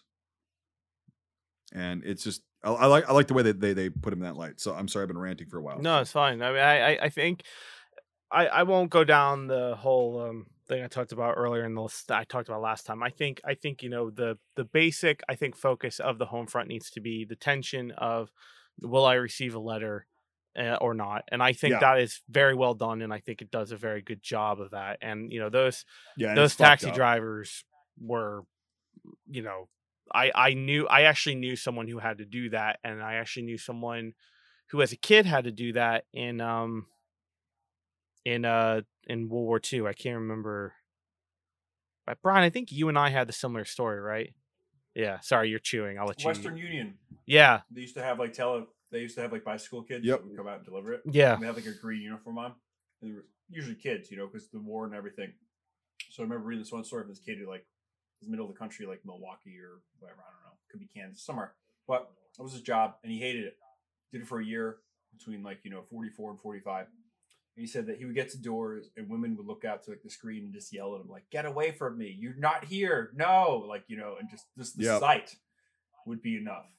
Because what the fuck else they're bringing? You know, not a recipe or something. You know, and like the, the, the funny thing is is that like you can't blame anyone in that situation you can't blame him for hating that job and you can't blame those people for feeling that way you know it's just it's and that's gr- just the it's, it's it's the grief tied to the position it's got to come out somewhere some along Right. the line yeah So like I yes, I feel bad for that guy when he says, I'm just trying to do this job, ma'am, you know, and stuff like that. But at the same time, like I totally get why she's pissed off at him, you know, and during that scene in the movie.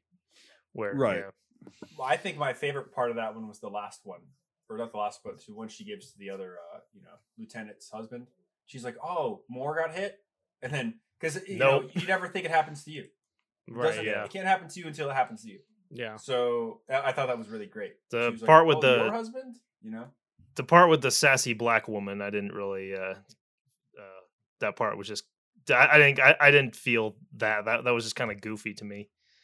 Uh Well, it was a goofy. I, don't- I don't know, just the way she was she I, reacted. th- I, I just think didn't, I th- uh, are you reacting to the to the meaner i i don't i don't think you can uh that it, that worked for you. well well yeah because i mean grief is not a cookie cutter release you know Mhm. it, it can be whatever it, it manifests itself out to be i actually think it's more poignant because it's not cliche it's it's Okay. not normal it's it's grief can manifest itself in very different ways of of release and i think i think as long as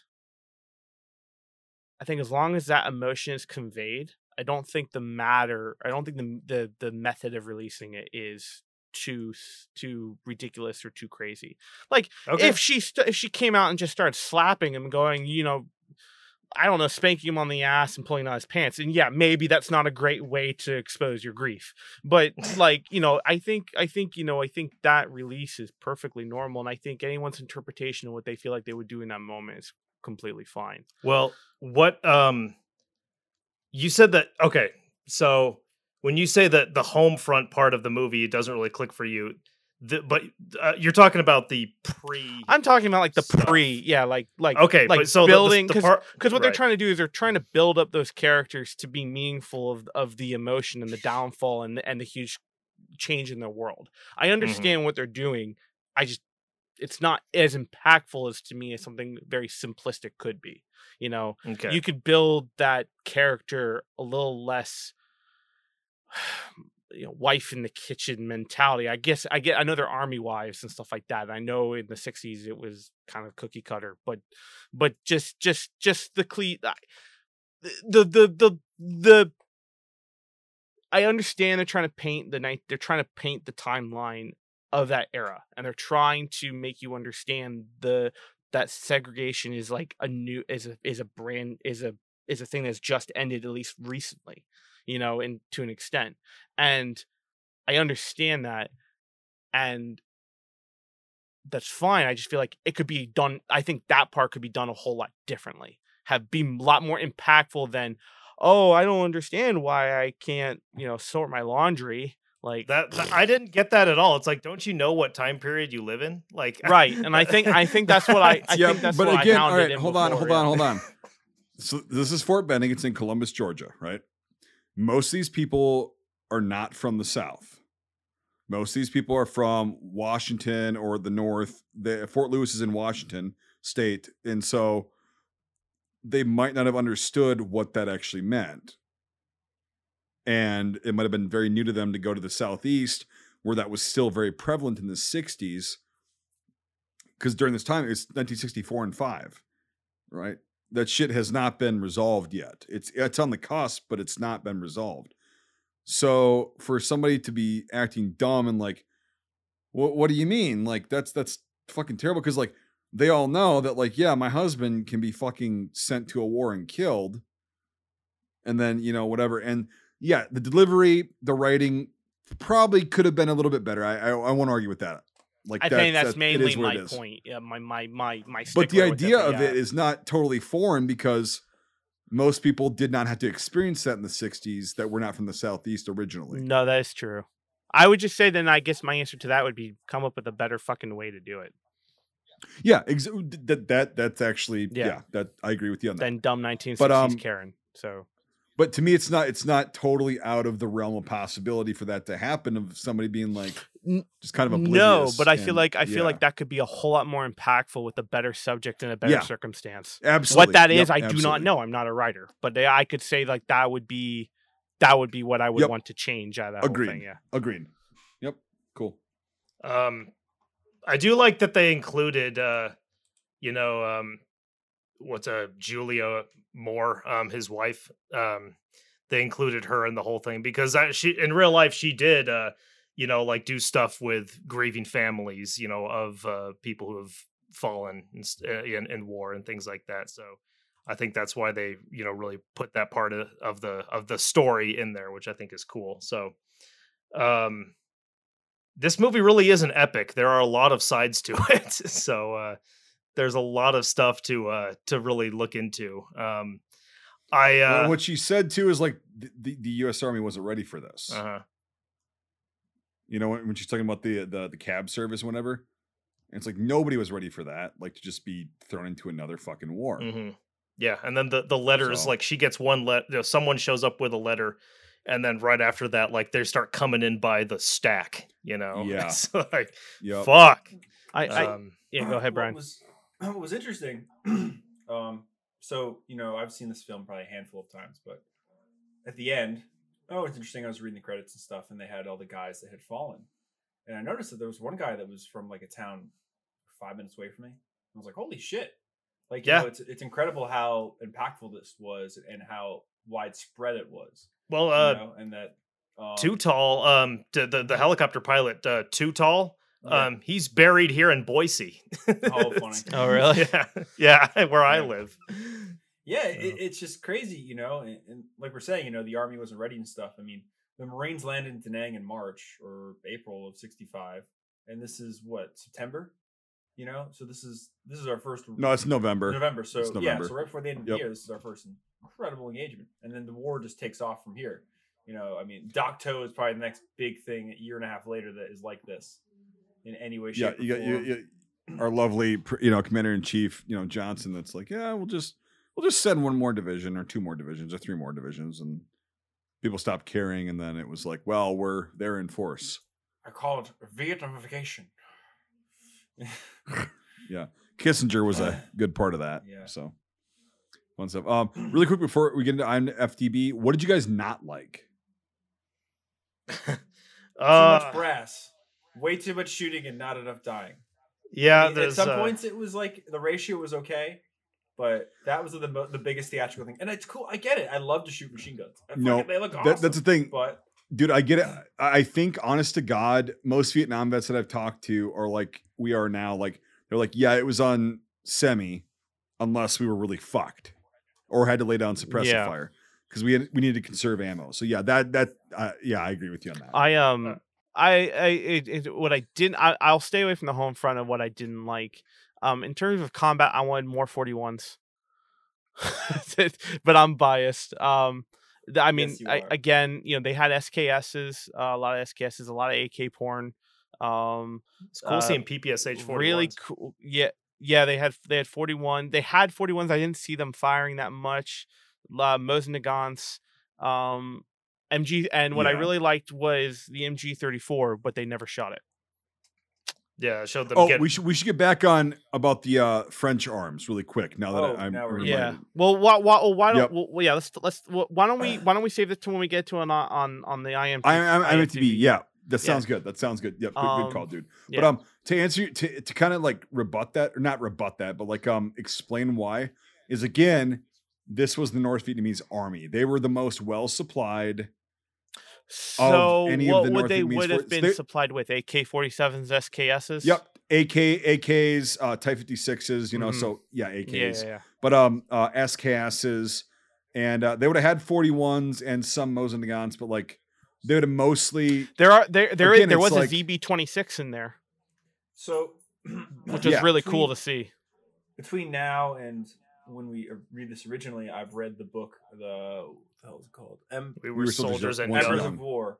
Um, and uh, anyway, it talks all about Indochina and it's fascinating stuff. And long story short, to touch on those all the weapons, Nathan, what happened was is that basically in the early Indochina period, when you know Vietnam or Vietnam and everything were fighting, China had just ended the revolution, Right. and they were like, "We have all these obsolete fucking guns we have to get rid of." Like, holy shit, this is a, a fucking nightmare. Like, let's get rid of them and let's move on. And then we have modern stuff. So, where do they jump all their shit on?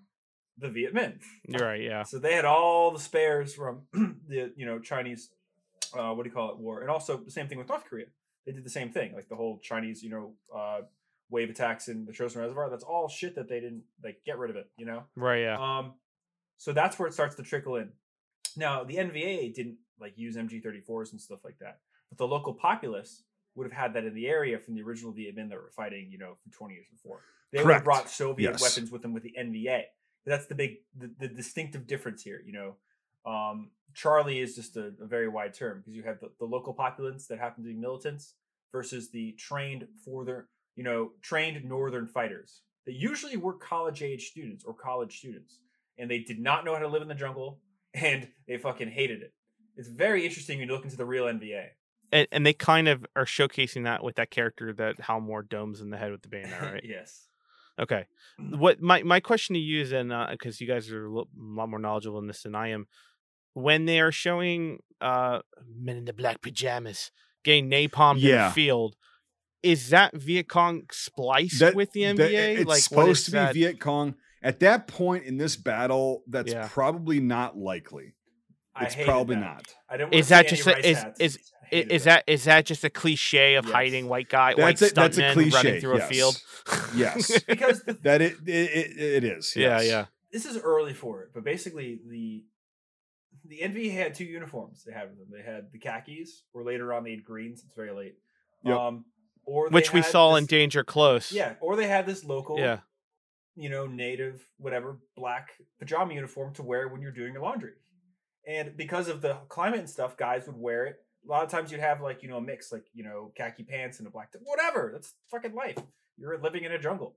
So that's Right. why a lot of the misconstrued comes because, like, oh, we're shooting the guys in black pajamas.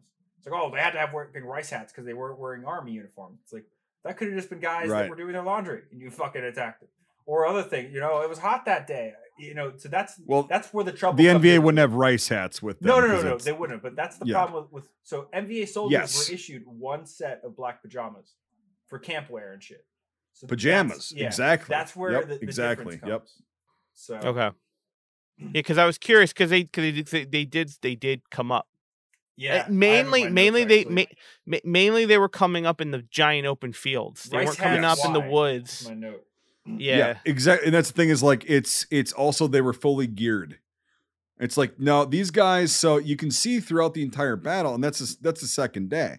You can see that these guys would have clearly changed out of their black pajamas and been like, "We're in we're in battle mode now, so we're gonna wear our khakis with our pith helmets or a steel helmet if we can get it, um, and then we'll gear up, you know, with our uniform because we're North Vietnamese army. We're not fucking civilians." And th- that that that scene was kind of uh yeah not not good Okay. so yeah. Yeah. I Do we know. want Um, to? Uh, Well, do, I- do we want? I have Oh, some go more ahead, thoughts. Um, Yeah. I uh, in terms of stuff I liked, most of the stuff in terms of the we were talking about the special effects, and I think all of that is really well done. One thing that was in this I've never seen in any other war film was where uh, white phosphorus gets lodged into Yeah. a guy's face, Yep. And then his his his uh his friend is trying to cut it out with a knife. That That's the only thing you can do. yeah, that was just horrific. And like that Yep. stuff like that, like all of the really intense gore stuff, I thought was really well done. The part where he Uh, yeah. Go uh, ahead, Nate. burn burn socks. What's that? Burn socks. Are you talking about when he when he grabs him by the ankles? Yeah, Yeah. burn socks. Okay, yeah, yeah, yeah. Like bleh. Well, that, Socks. that was actually yeah. Galloway actually It's like, wrote about that. it's like and said pulling that- off Yeah. gym socks after a workout. You know. It's Yep, just- Galloway actually wrote about that and said that it actually like did happen. And like yes. That was I remember when I first watched that when I was a kid, that actually fucked with me. That fucked like, with me too. Of all "Oh the time we would have it on T, it would be on TNT because it was always on TNT. So those and yeah, and uh, those moment those visceral, really visceral parts I thought were really well done. And uh Yeah. yeah, Just- that go ahead. no, after you're done.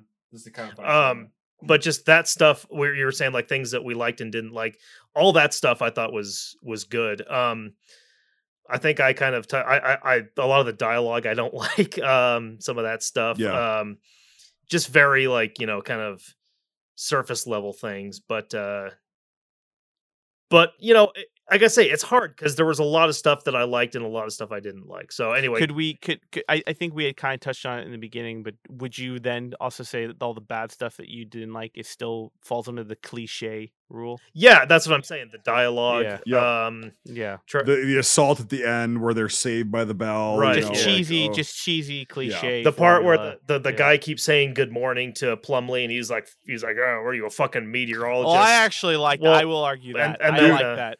But I like that. that's, realistic as shit because yeah. No, no, I no, will, no. I, I will only argue that. I'm not uh, sorry. I'm not done um but the, but but he says that and then later on in the film after that guy comes back he goes no that's a good day sergeant like well, he doesn't say it like that. He said he just basically is returning like the because he knows like and he just is kind of going, all right, yeah, you've proven yourself. He doesn't say it like, now that's a good day. that's how it felt to me Savage. I, I I would I would I would say I would say that it's more Yeah. of like re, returning gruffness with some form of It's plum- returning- of it's returning the greeting. ki- of Okay. re, returning of plum of as close of kindness as Plumley can show within his well, it's all character it's also now exterior Plumley's like, okay, now you're now you're my brother. versus now, you're, like- you're you're not some pup who keeps trying to talk to Yeah, me. you're not you're not some Yeah. yeah. exactly. You're not some like fucking retarded, wet behind the ears sergeant that you know is, smells his own farts and whatever. Ha- and he go he's basically saying you're one of me now. Like we're good. Have you have you ever seen the deleted scenes for this movie? Anyone? Any, No. any Yeah. of you? The, the two medals of honor.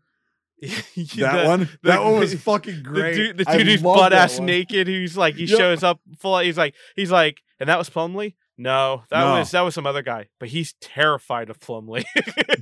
Yeah.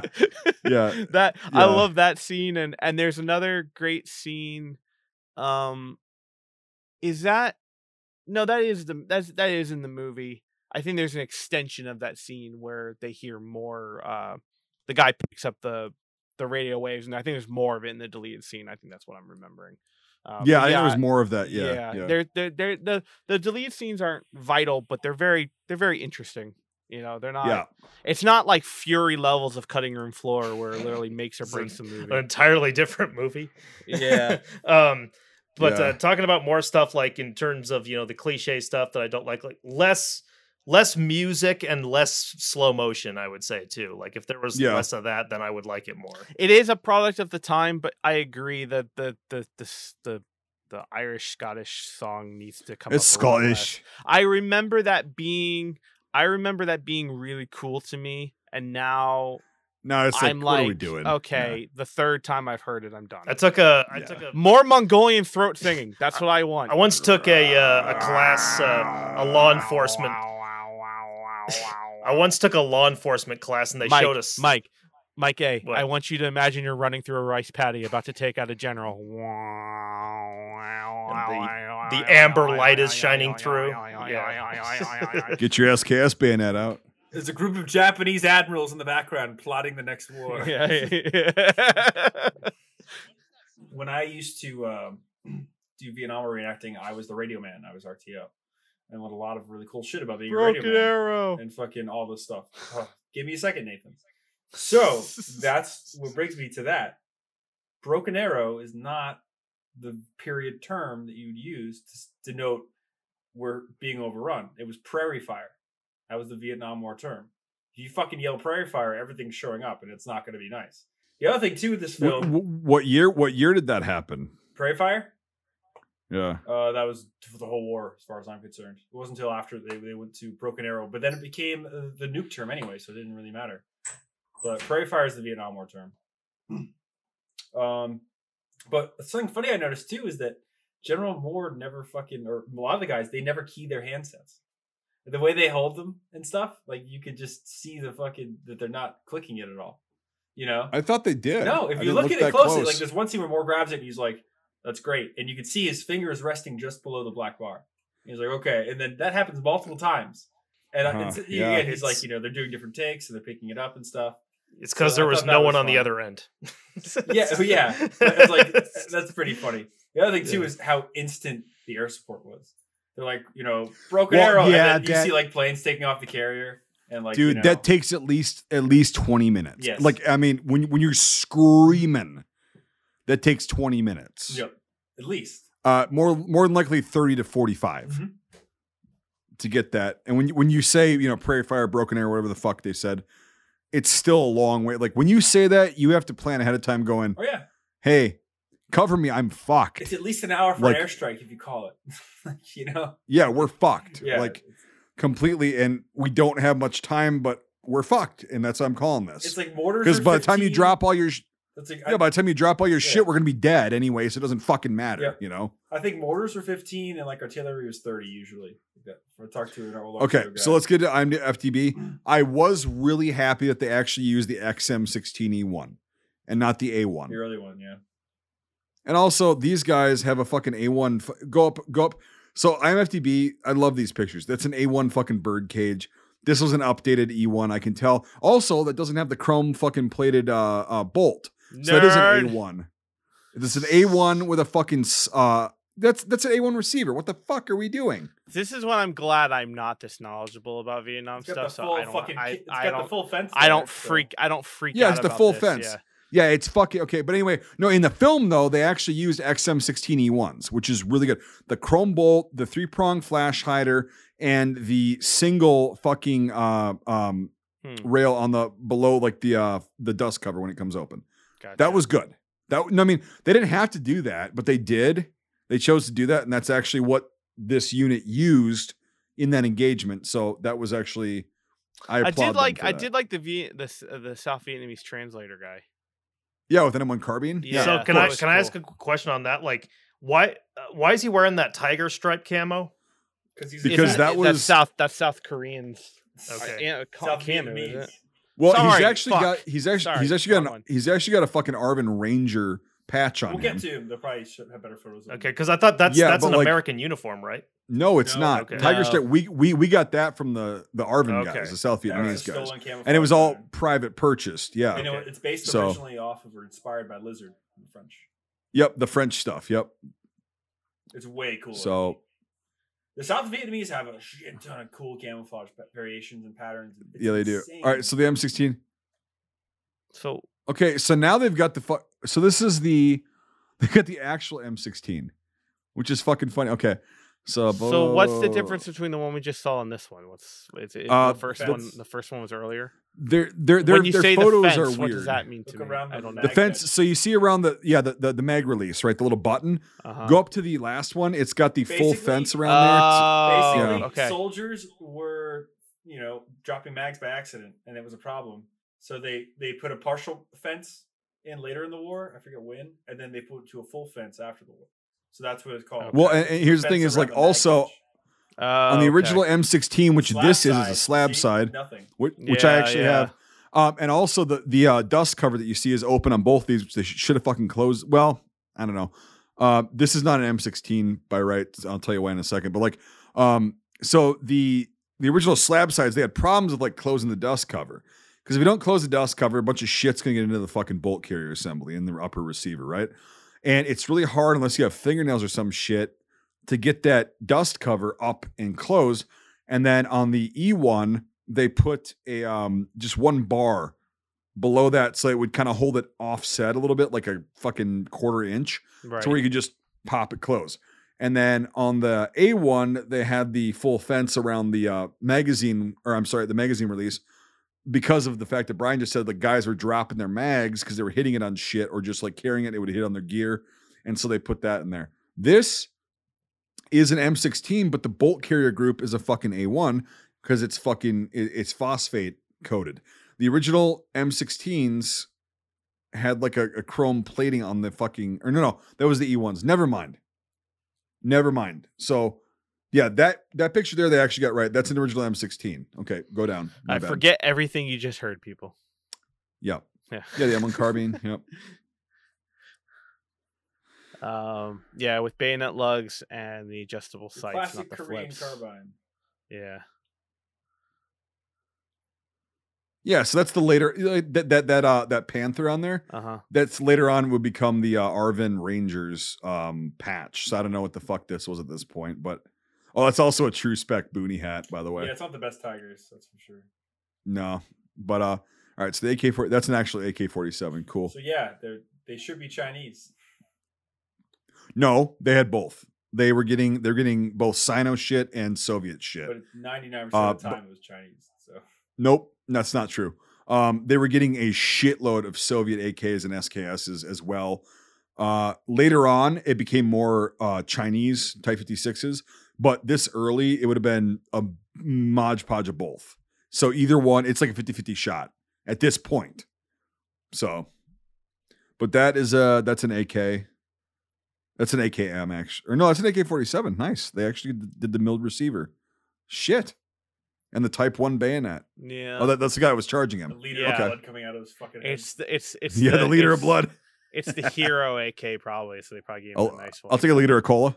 a a liter what? of cola. Yeah, that's also an AK. cola.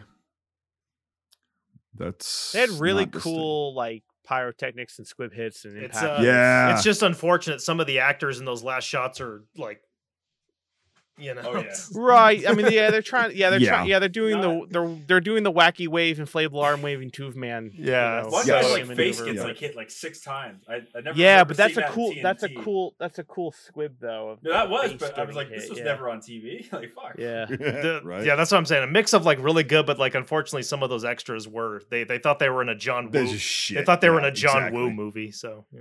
Yep, exactly.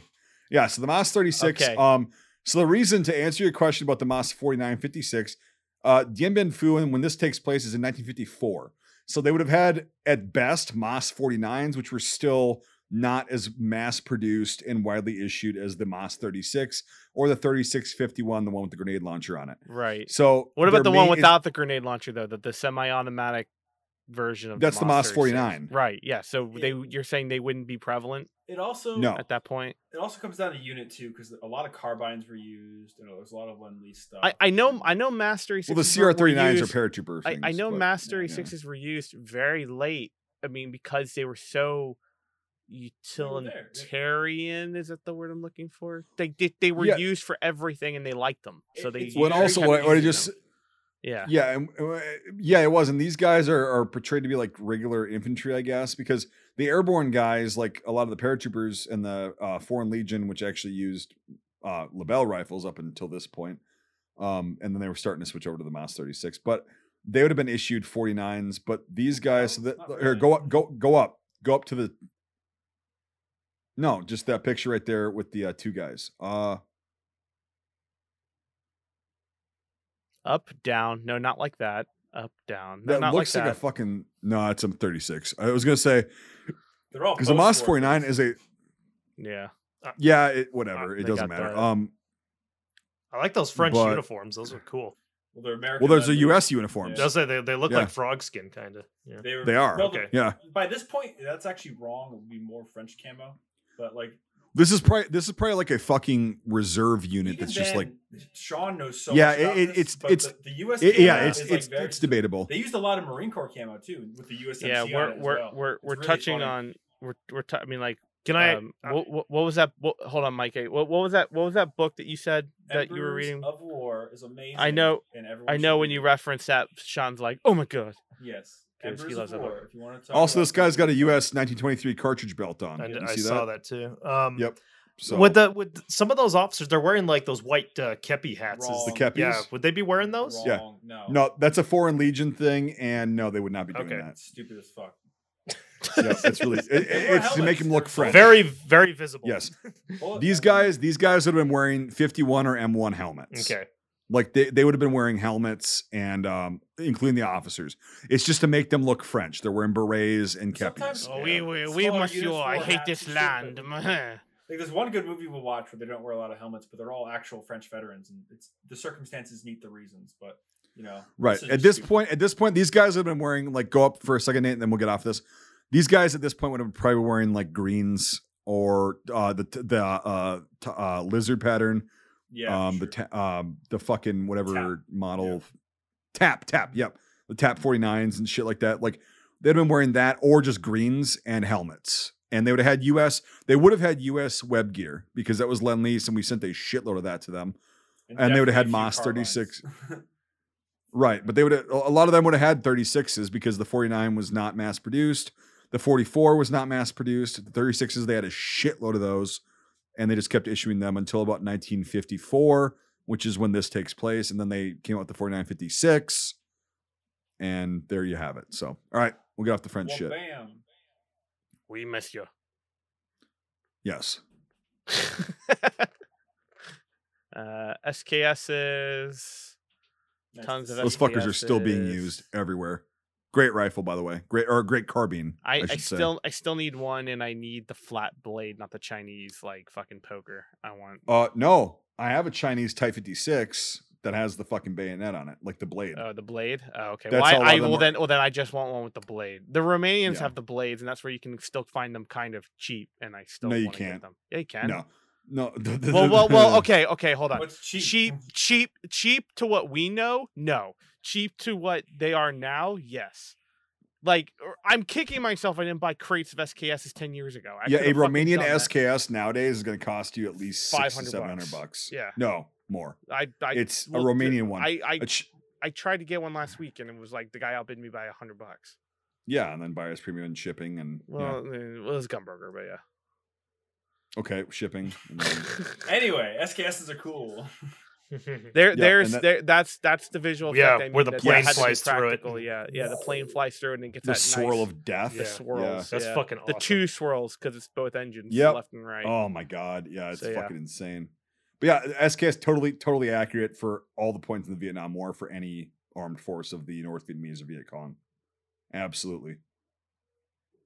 I think you got uh, M44. M44s. Yeah, I thought that guy. No, go up a little bit. Oh it's wait, the, sa- it's the he got- same picture, but Yeah, Yeah, that's that's that's, not a K98, K ninety eight. but That's a fucking that's a Chiang Kai Shek VZ twenty four how the fuck can you tell with that grainy picture? because of the Cup handguard. plate? No. Well, cup butt plate. no, can the be same handguard. Look at the handguard. Look at the handguard. It a goes above the rear sight. How the fuck can you tell that's a Chilean? Whatever the fuck you just It's said. not a Chilean. It's a Chinese. It's a Chinese Okay, contract. How VZ can you tell? Why? Because it's more white, or like what? How? how I, I look at that and I go, that's a The K98. handguard where the guy's hand is, it goes above. It goes past the, The rear sight, like up to the used in receiver. film came from Israel and were chambered in 762 by 5 or NATO. So and think were made in 1934. Yep. Yes, but no. Uh, so the K98. Yeah, that's that's a fucking stretch. They should have said it's a VZ twenty four. But anyway, I disagree with the IMFDB's shit on this. But uh, but no, what you were talking about earlier is like when when China dumped a shitload of their fucking old obsolete shit, they had VZ twenty fours. They K98s. 'Cause Because they got a shit- Everything, yeah. Well, the K98s came later from Russia. Yeah, but they still had them. Yeah, they did, but that's not a K98. But like anyway, we'll move on. M60, I- yes. I, Nate, those three pixels, I could tell. I think You It was can. cool how you could see the M60 gunner get killed. That was that was a nice touch. I mean, it's hard. Where- Oh, that happened but That's Quite- that's the part where the where the copter gets Yeah. fucked. Yeah. Yep. yeah. Yeah, that that's pretty common actually. Like, because Oh, that's yeah. again you- their biggest threat. So yeah, they're, they're gonna fucking do that. That 1984 accurate for French. Yes, absolutely. The uh the one three four. See this the, the, the movie had stuff like this that I liked where they're like they're they're being introduced to all this new technology, Yeah, you know, yeah. and uh I, I, I that that aspect of the film I really liked. You know, the copters, the new types of weapons and stuff. You know, Plumley doesn't like the M16. Um Oh shit! I didn't see that until just now. Sick. I saw DP20. yeah, DP twenty eight. yeah. Yeah. On a That's on pro- a Bren stand. Yeah, you're slacking, Nate. Ugh. It's probably a DPM, but hey, we'll say it's a DP twenty eight. That's uh that yeah, that's a Bren's tripod. Ew. And that is yeah, RPD. Yep, PDs. definitely very They- common. I knew I DP26, saw Yep, I knew I saw it, which is right here. with one absolutely. shot. You Yep. were correct. Yeah. I'm- Absolutely. I'm, I'm so close to getting There's the one that I want. Ugh, so Do it. close. So close. there's that 34. Yep, with the Yeah. sights all the way up. Yeah, okay, it wasn't just me. It wasn't just me then. I thought that was like, Good yeah, lord. It's, like, it's high high ass elevation. yeah, not great. Yeah. Um Yeah, that's uh we're shooting at fifty yards. You're gonna be you're gonna be fucking hitting way above them. So yeah, you're gonna be good job. way above I sure you don't actually want to kill the. Americans. You don't actually want to kill the Americans. You're just gonna. It's because they it's- wanted. I'll tell you why. They want No the cheek cinematographer wanted. No, he Yep. want. No, he wanted the eye he right above the any sight, and that's the, yeah, and that's the only way you can do that. Um, I like And how that dusty it though. I can't tell Yeah. if that's Israeli or not. I don't think there's much. Oh, that's interesting. Okay, another Oh, fake got- Dushka. It's got the Israeli. uh You see the spring clip on behind the bipod? yeah, that's a yeah, very rare accessory. They, so they yeah. never That use. is. And you're yeah. you're telling me how the fuck can I tell it's a VZ24? and you're like, oh, it's Yeah, a spring you clip. the- Yeah. you see Israeli." the- yeah, Right- right there. I do I do see it, but Yeah, right there. It's it's it's about. also I would never that's have about noticed that six you. to seventy pixels. You say there, Nate. That's a good amount of real estate. Yeah, Hey, says hey. hey, about spin Alright, Israeli. Let's go. You to, fucking let's go up to clowns. those three I- pixels there, and let's get. I wouldn't have noticed that. magnifying You would have glass. noticed the fucking handguard on the VZ24. So shut the fuck up. Well, I- it I will be. say, are those rear sights weird to you, Brian? no, they work. Wh- Maybe it's because they're so high up. It's because I've never stuck no. mine all the way high up. Oh, I've done that. yeah. See, well, I, it's mm, okay. don't drop your MG34 with AA sights, PSA, because then they don't they're not straight anymore. Anyway. I'm waiting to see a movie that uses an actual Dushka rather than a Browning M2 won't. mocked up to look like. They're one. really hard to get. Yeah. They're in really the hard to get. Yeah. It's like a You'll never find them. yeah. Yeah. Well, that's Oh, I was gonna say, I was gonna a- say the Beast, and then I forgot that's an M2 dressed no, up. that was definitely a fake. yeah, yeah, yeah. But this is a yeah. This is an actual tank, we Dushka. out of the tank. That AA Wait, sight what? Everybody uses. Wait. Oh, that is a, that, that's just an M2. So you yeah, can see the Holy body shit. right there. Yeah. Oh, it's, I was it's like- oh, it is an M2. I thought it was a real Dushka. No. No, No, Nope. look at the charging handle and the Yep. receiver. Yeah, it's a fucking They did a M2. good Yeah. job. They did a they did a really good Yeah. job of hiding it. I didn't see it until they still until they framed it right. Yeah, Not bad. but yeah, because that looked like a dish Dushka from that far. It away, looks way better not, than the one yeah. in the Beast. Y- Oh, yeah. Yes. Yeah, for sure. Not the four, f- four and a I half, think or it's nine the and a best half foot long one. We'll give it that. Yeah. It's Yeah, a not it's a. Dushka on a what? Dushka tripod. They're really fucked up looking. Oh, okay, they are. Yeah, I thought it was. They're very M17. forward leaning. Yeah. Yeah. It's It's got no electrical tape around it. It's much better. the 1911 A1. I don't know that Oh, they- one. Defend yourselves. Yeah, I can't tell what the fuck. I that have no is. idea what that is. It's It's, not obviously Ram, something we've never seen A1, before. 44. Two World Wars. He only was in one. Only steel on my hip. Plumley was a like a boomer fud, by the way. Oh, I'm sure. I He no been. doubt. He said the the, the, the M16 is a BB gun. No, So he, would, fuck that, he would not be a boomer fight. He 22 was bounce around. definitely. Literally not. Greatest generation fud. Yeah. Yeah. Okay. He's a GG. Yeah, original. So he's got the revolver. Yeah, the yeah. What revolver is that? Oh, just a two inch. Smith barrel. Wesselbell. Yeah. Again, uh, close to a Japanese Again, I. I I like the Greg Kinnear character. I like that part where he's like, "Get the fuck out of my face." Yeah, Crandall was a, a badass in real life, just like they showed in the film, and like he, uh That's a high power. oh man, It's a high. Didn't Yeah, the I, I couldn't tell what the fuck that was. Didn't the French have like their Yes, own 35 handgun? The S and the yeah, the map, the MAS thirty five. Yeah, Yeah. yeah, And you, yeah, you can't tell what the fuck that is. Oh, it's Thompson. Um, oh shit. oh, that is a twenty eight. Yeah, Huh. nice, very accurate.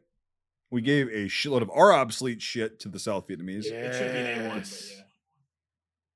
Uh, there's no up close. You, They call them Viet So- Cong. You Those know, so- Viet you men. wanna show your So the cross yeah. Chinese- so the Chinese PPSH 41s don't have the safety slots carved into the receivers. They did away with those. Why they would you need took- them? They took all the they took all of the old stock from the from the Russians and they re- and then they just literally s- made PPSH 41s without safety notches because they were like this is redundant. It makes no sense. Gun only go The forty three. Yeah, cool as shit. Slow as fuck. Mm, The not Mat 49, cool yep. as- Yeah, they're not as cool as a Mat 49. And I'm po- unfortunately they're so fucking rare, you'll never find I them. I really want one. There was a kid Yeah. on. Well, yeah, we'll talk about that. But yeah, you really see, want one. Yeah, you yeah, see yeah, one yeah, sitting yeah. amongst the weapons at the end. Yes. Yeah, right there, right there. There, yeah. yep. Very accurate. I love Yep. that. Oh, so cool. I don't know what if they're cool with the mag in or they're folded. RPG. Those would have probably been uh BT fours at that point, or B B forty rather. No, Okay. the early doctrine you did Vietnamese have to wear made- a gas mask. Well, I s- believe. it says all it says all Vietnamese Yeah, made B- model B- B- B40, B40, yeah. It's fine. Yep.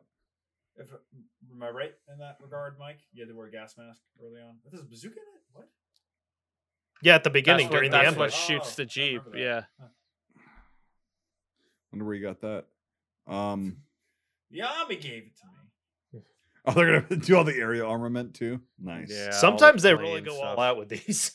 Oh, there's your phosphorus grenade there, Mike. A. Oof. yeah, that scene was wow. Yeah, Type sixty seven, which is funny. Those are actually really good grenades. Mm. It's a simplified. Because they were stick so because they were so small or Yeah, they're small. You can French carry a uniform shitload of them. And we see this fucking Rambo dude with like six of them on his fucking that's a chest. No, no, no, no. That, that was yeah. It's a standard pouch. Three Yeah, exactly. four. Yeah. Uh, Yep. Fortunate for him, he Four didn't get to use them.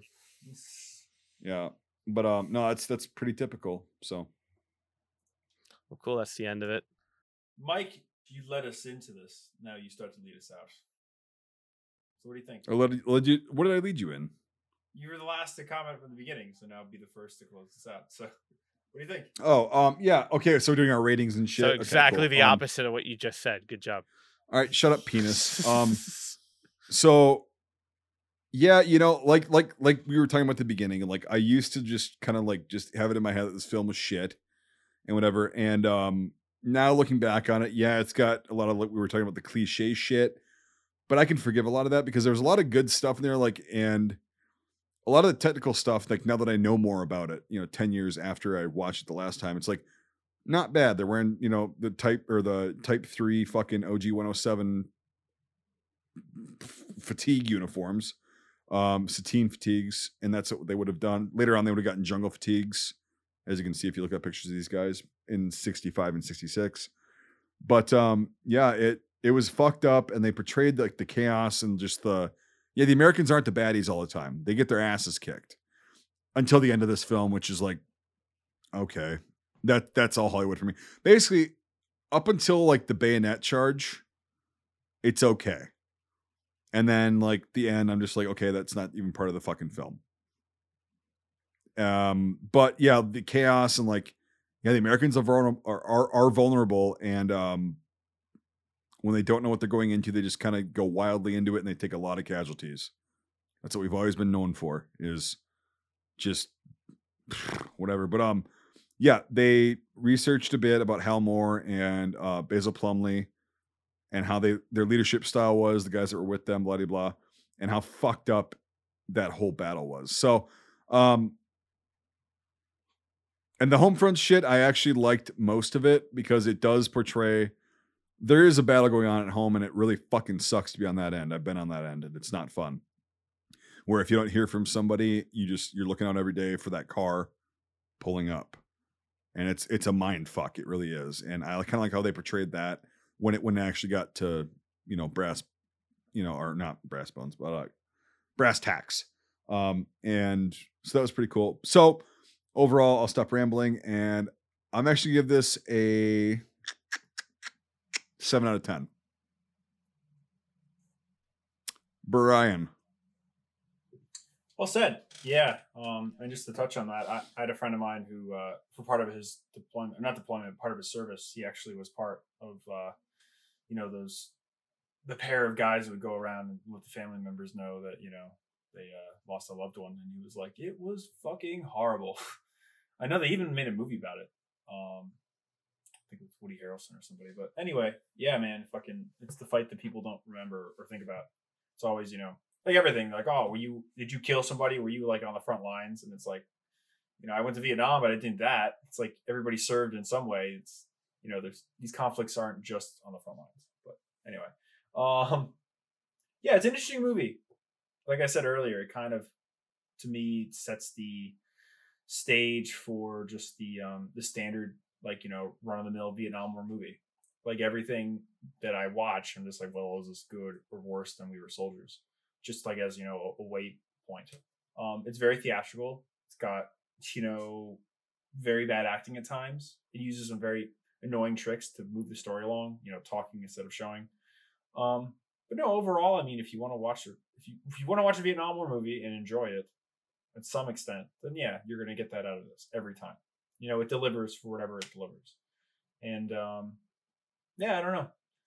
Saying all that and everything, I'd have to give it as well a seven out of ten because it hits a lot of the keynotes of what you're expecting for you know again a film like this. So, and I pass the uh, talking pillow to you, Mr. Michael. Ooh, um, yeah, like I say, it's kind of it's just right down the middle for me. Um, I could watch this movie again easily, um, and uh, still, you know, enjoy the stuff that I enjoy in it. Uh, and I guess I could, you know, if I wanted to, overlook some of the stuff I don't like it and say, well, that's okay that it, it it's fine that it's that has some some you know cheesy shit in it, but um, yeah, I uh, I, I think I've said all I wanted to say, and uh, I think um, hmm, what should I what should I conclude this with? Um, I think I'm Broken also going to give it a seven out of ten. so that leaves uh leaves it with Nate. Uh, okay.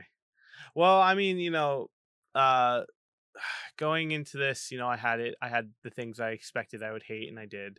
I had the things I know that I find very impressive, and I found still very impressive.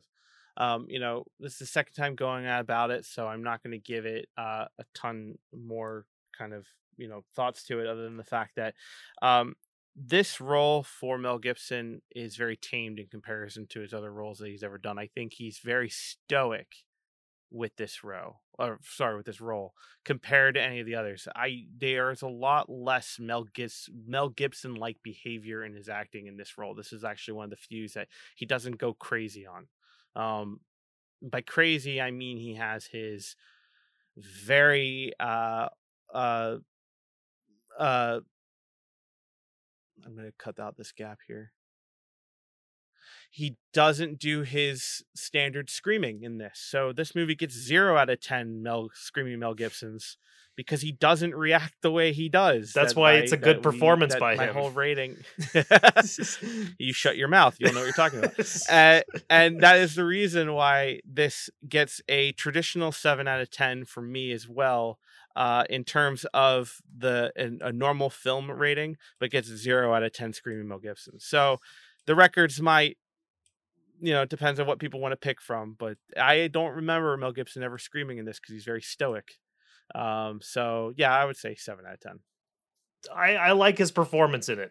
I, I think you Yep. know. i'm not saying i don't i'm just Yeah. saying like in, in if i have to if i have to rate it there is no screaming mel gibson's in this Mm. so I bet I could so find a 0 out of moment where he screams, but I uh, don't remember. I was looking for it. There's nothing. Well, here's the thing.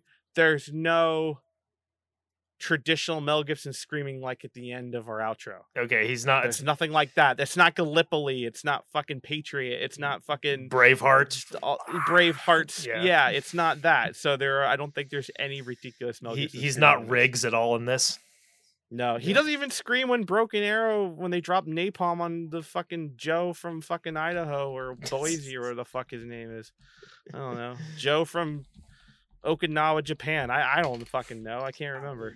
Two vastly Yokonama. cultures Yokonama. and. Oh, his name his, Yokonama. his name was Okinama. That's right. Sorry. Yokonama. Like, what the what the fuck? I don't. Yokonama.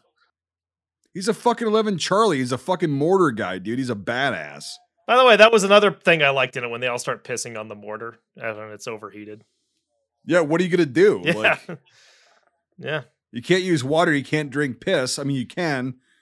But, like, that's the that's the thing I have heard of guys doing, but I I've never seen it in a war movie before. So I met a vet who did something similar. Their gun crew to a 1917 water cooled in Italy because they needed you know coolant and they all fucking pissed in it. so, you know, gonna uh, smell terrible, but it doesn't I- I fucking matter gonna at that say- point. you know, I was gonna say that two that, barrels that, out that that day, would be they didn't really that would be great. That would be great. And it was a water cool. yeah.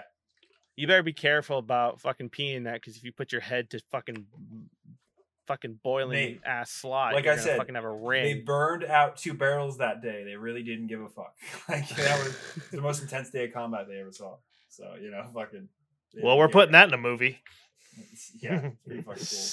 You got to shoot a lot to burn out a water cooled barrel. Well, I got my dick Oh, yeah. stuck in a water or you have to cooler. run out In that hot water. yeah, yeah. Oh, brag about it, Jim. Jesus. you know. Big cock spring that brings the term cock ring to a whole new level. But anyway. and in comes John Hamm. fucking.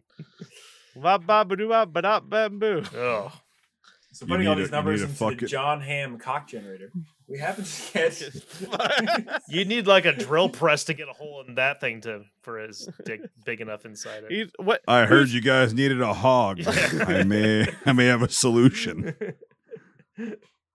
He can lays guess- it out and just cools the fucking whole thing down with his fucking massive schlong. You, you can you can uh you can guess what he did next. He fixed his cable. big Lebowski. Log jam. The- But he, you know nothing Beaver about picture? ski. We know So yeah, this gets a seven nice out of ten. marmot. This gets seven John Hamm cocks out of ten. seven seven seven Well, that's Michael's John new uh, approximation of uh, yeah, lengths. yeah. How yeah? How many inches? We got How males, many we got cocks. this movie? How many Yeah. cock inches? Uh, well, you know this this one had more girth than length. if really gonna get technical. If I'm it's gonna, a fucking cheese wheel. Get over it. Says the guy from Wisconsin. It's okay. This, yes, says the guy from Wisconsin. This uh this movie is a shower, not a grower. Got it. Yes. That's very true. Yeah, you know, Yeah. you're like, ah, look at all the Hueys. Oh, look at all the. Hueys. What you see is what you get, man. I mean, it's Actually, that's that's midway. Very impressive, but underperforming. yeah. Midway is definitely a giant show. Hyena Road's just So- very disappointing. On that note, yeah, okay. Yeah, we'll we'll, we'll, Hyena we'll, we'll Road fucking. is. We'll probably get banned if I say that. But anyway, um, yeah. So thanks again Paul for joining us. Gross. We're glad that we can have a Paul redux. Gross. Paul And, uh, Gross. Oh God, he's here. yeah, guys. Uh, thanks for joining us, and uh, see you in a few days. I don't know. What the fuck was the overall score? I said it, seven out of ten. Oh, oh right on. I tried to say it multiple times. It like some John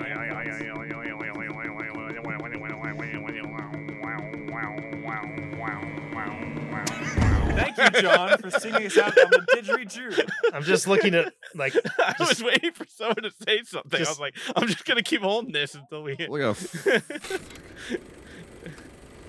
Thanks for joining us. If you enjoyed this episode, make sure to leave a rating. Otherwise, Mel Gibson won't stop screaming. If you like this content, make sure to check out our Facebook, YouTube, and Instagram pages. If you want to directly support our work, make sure to check out our Patreon. All these links are in the description below. Until the next time, Scuttlebutt out.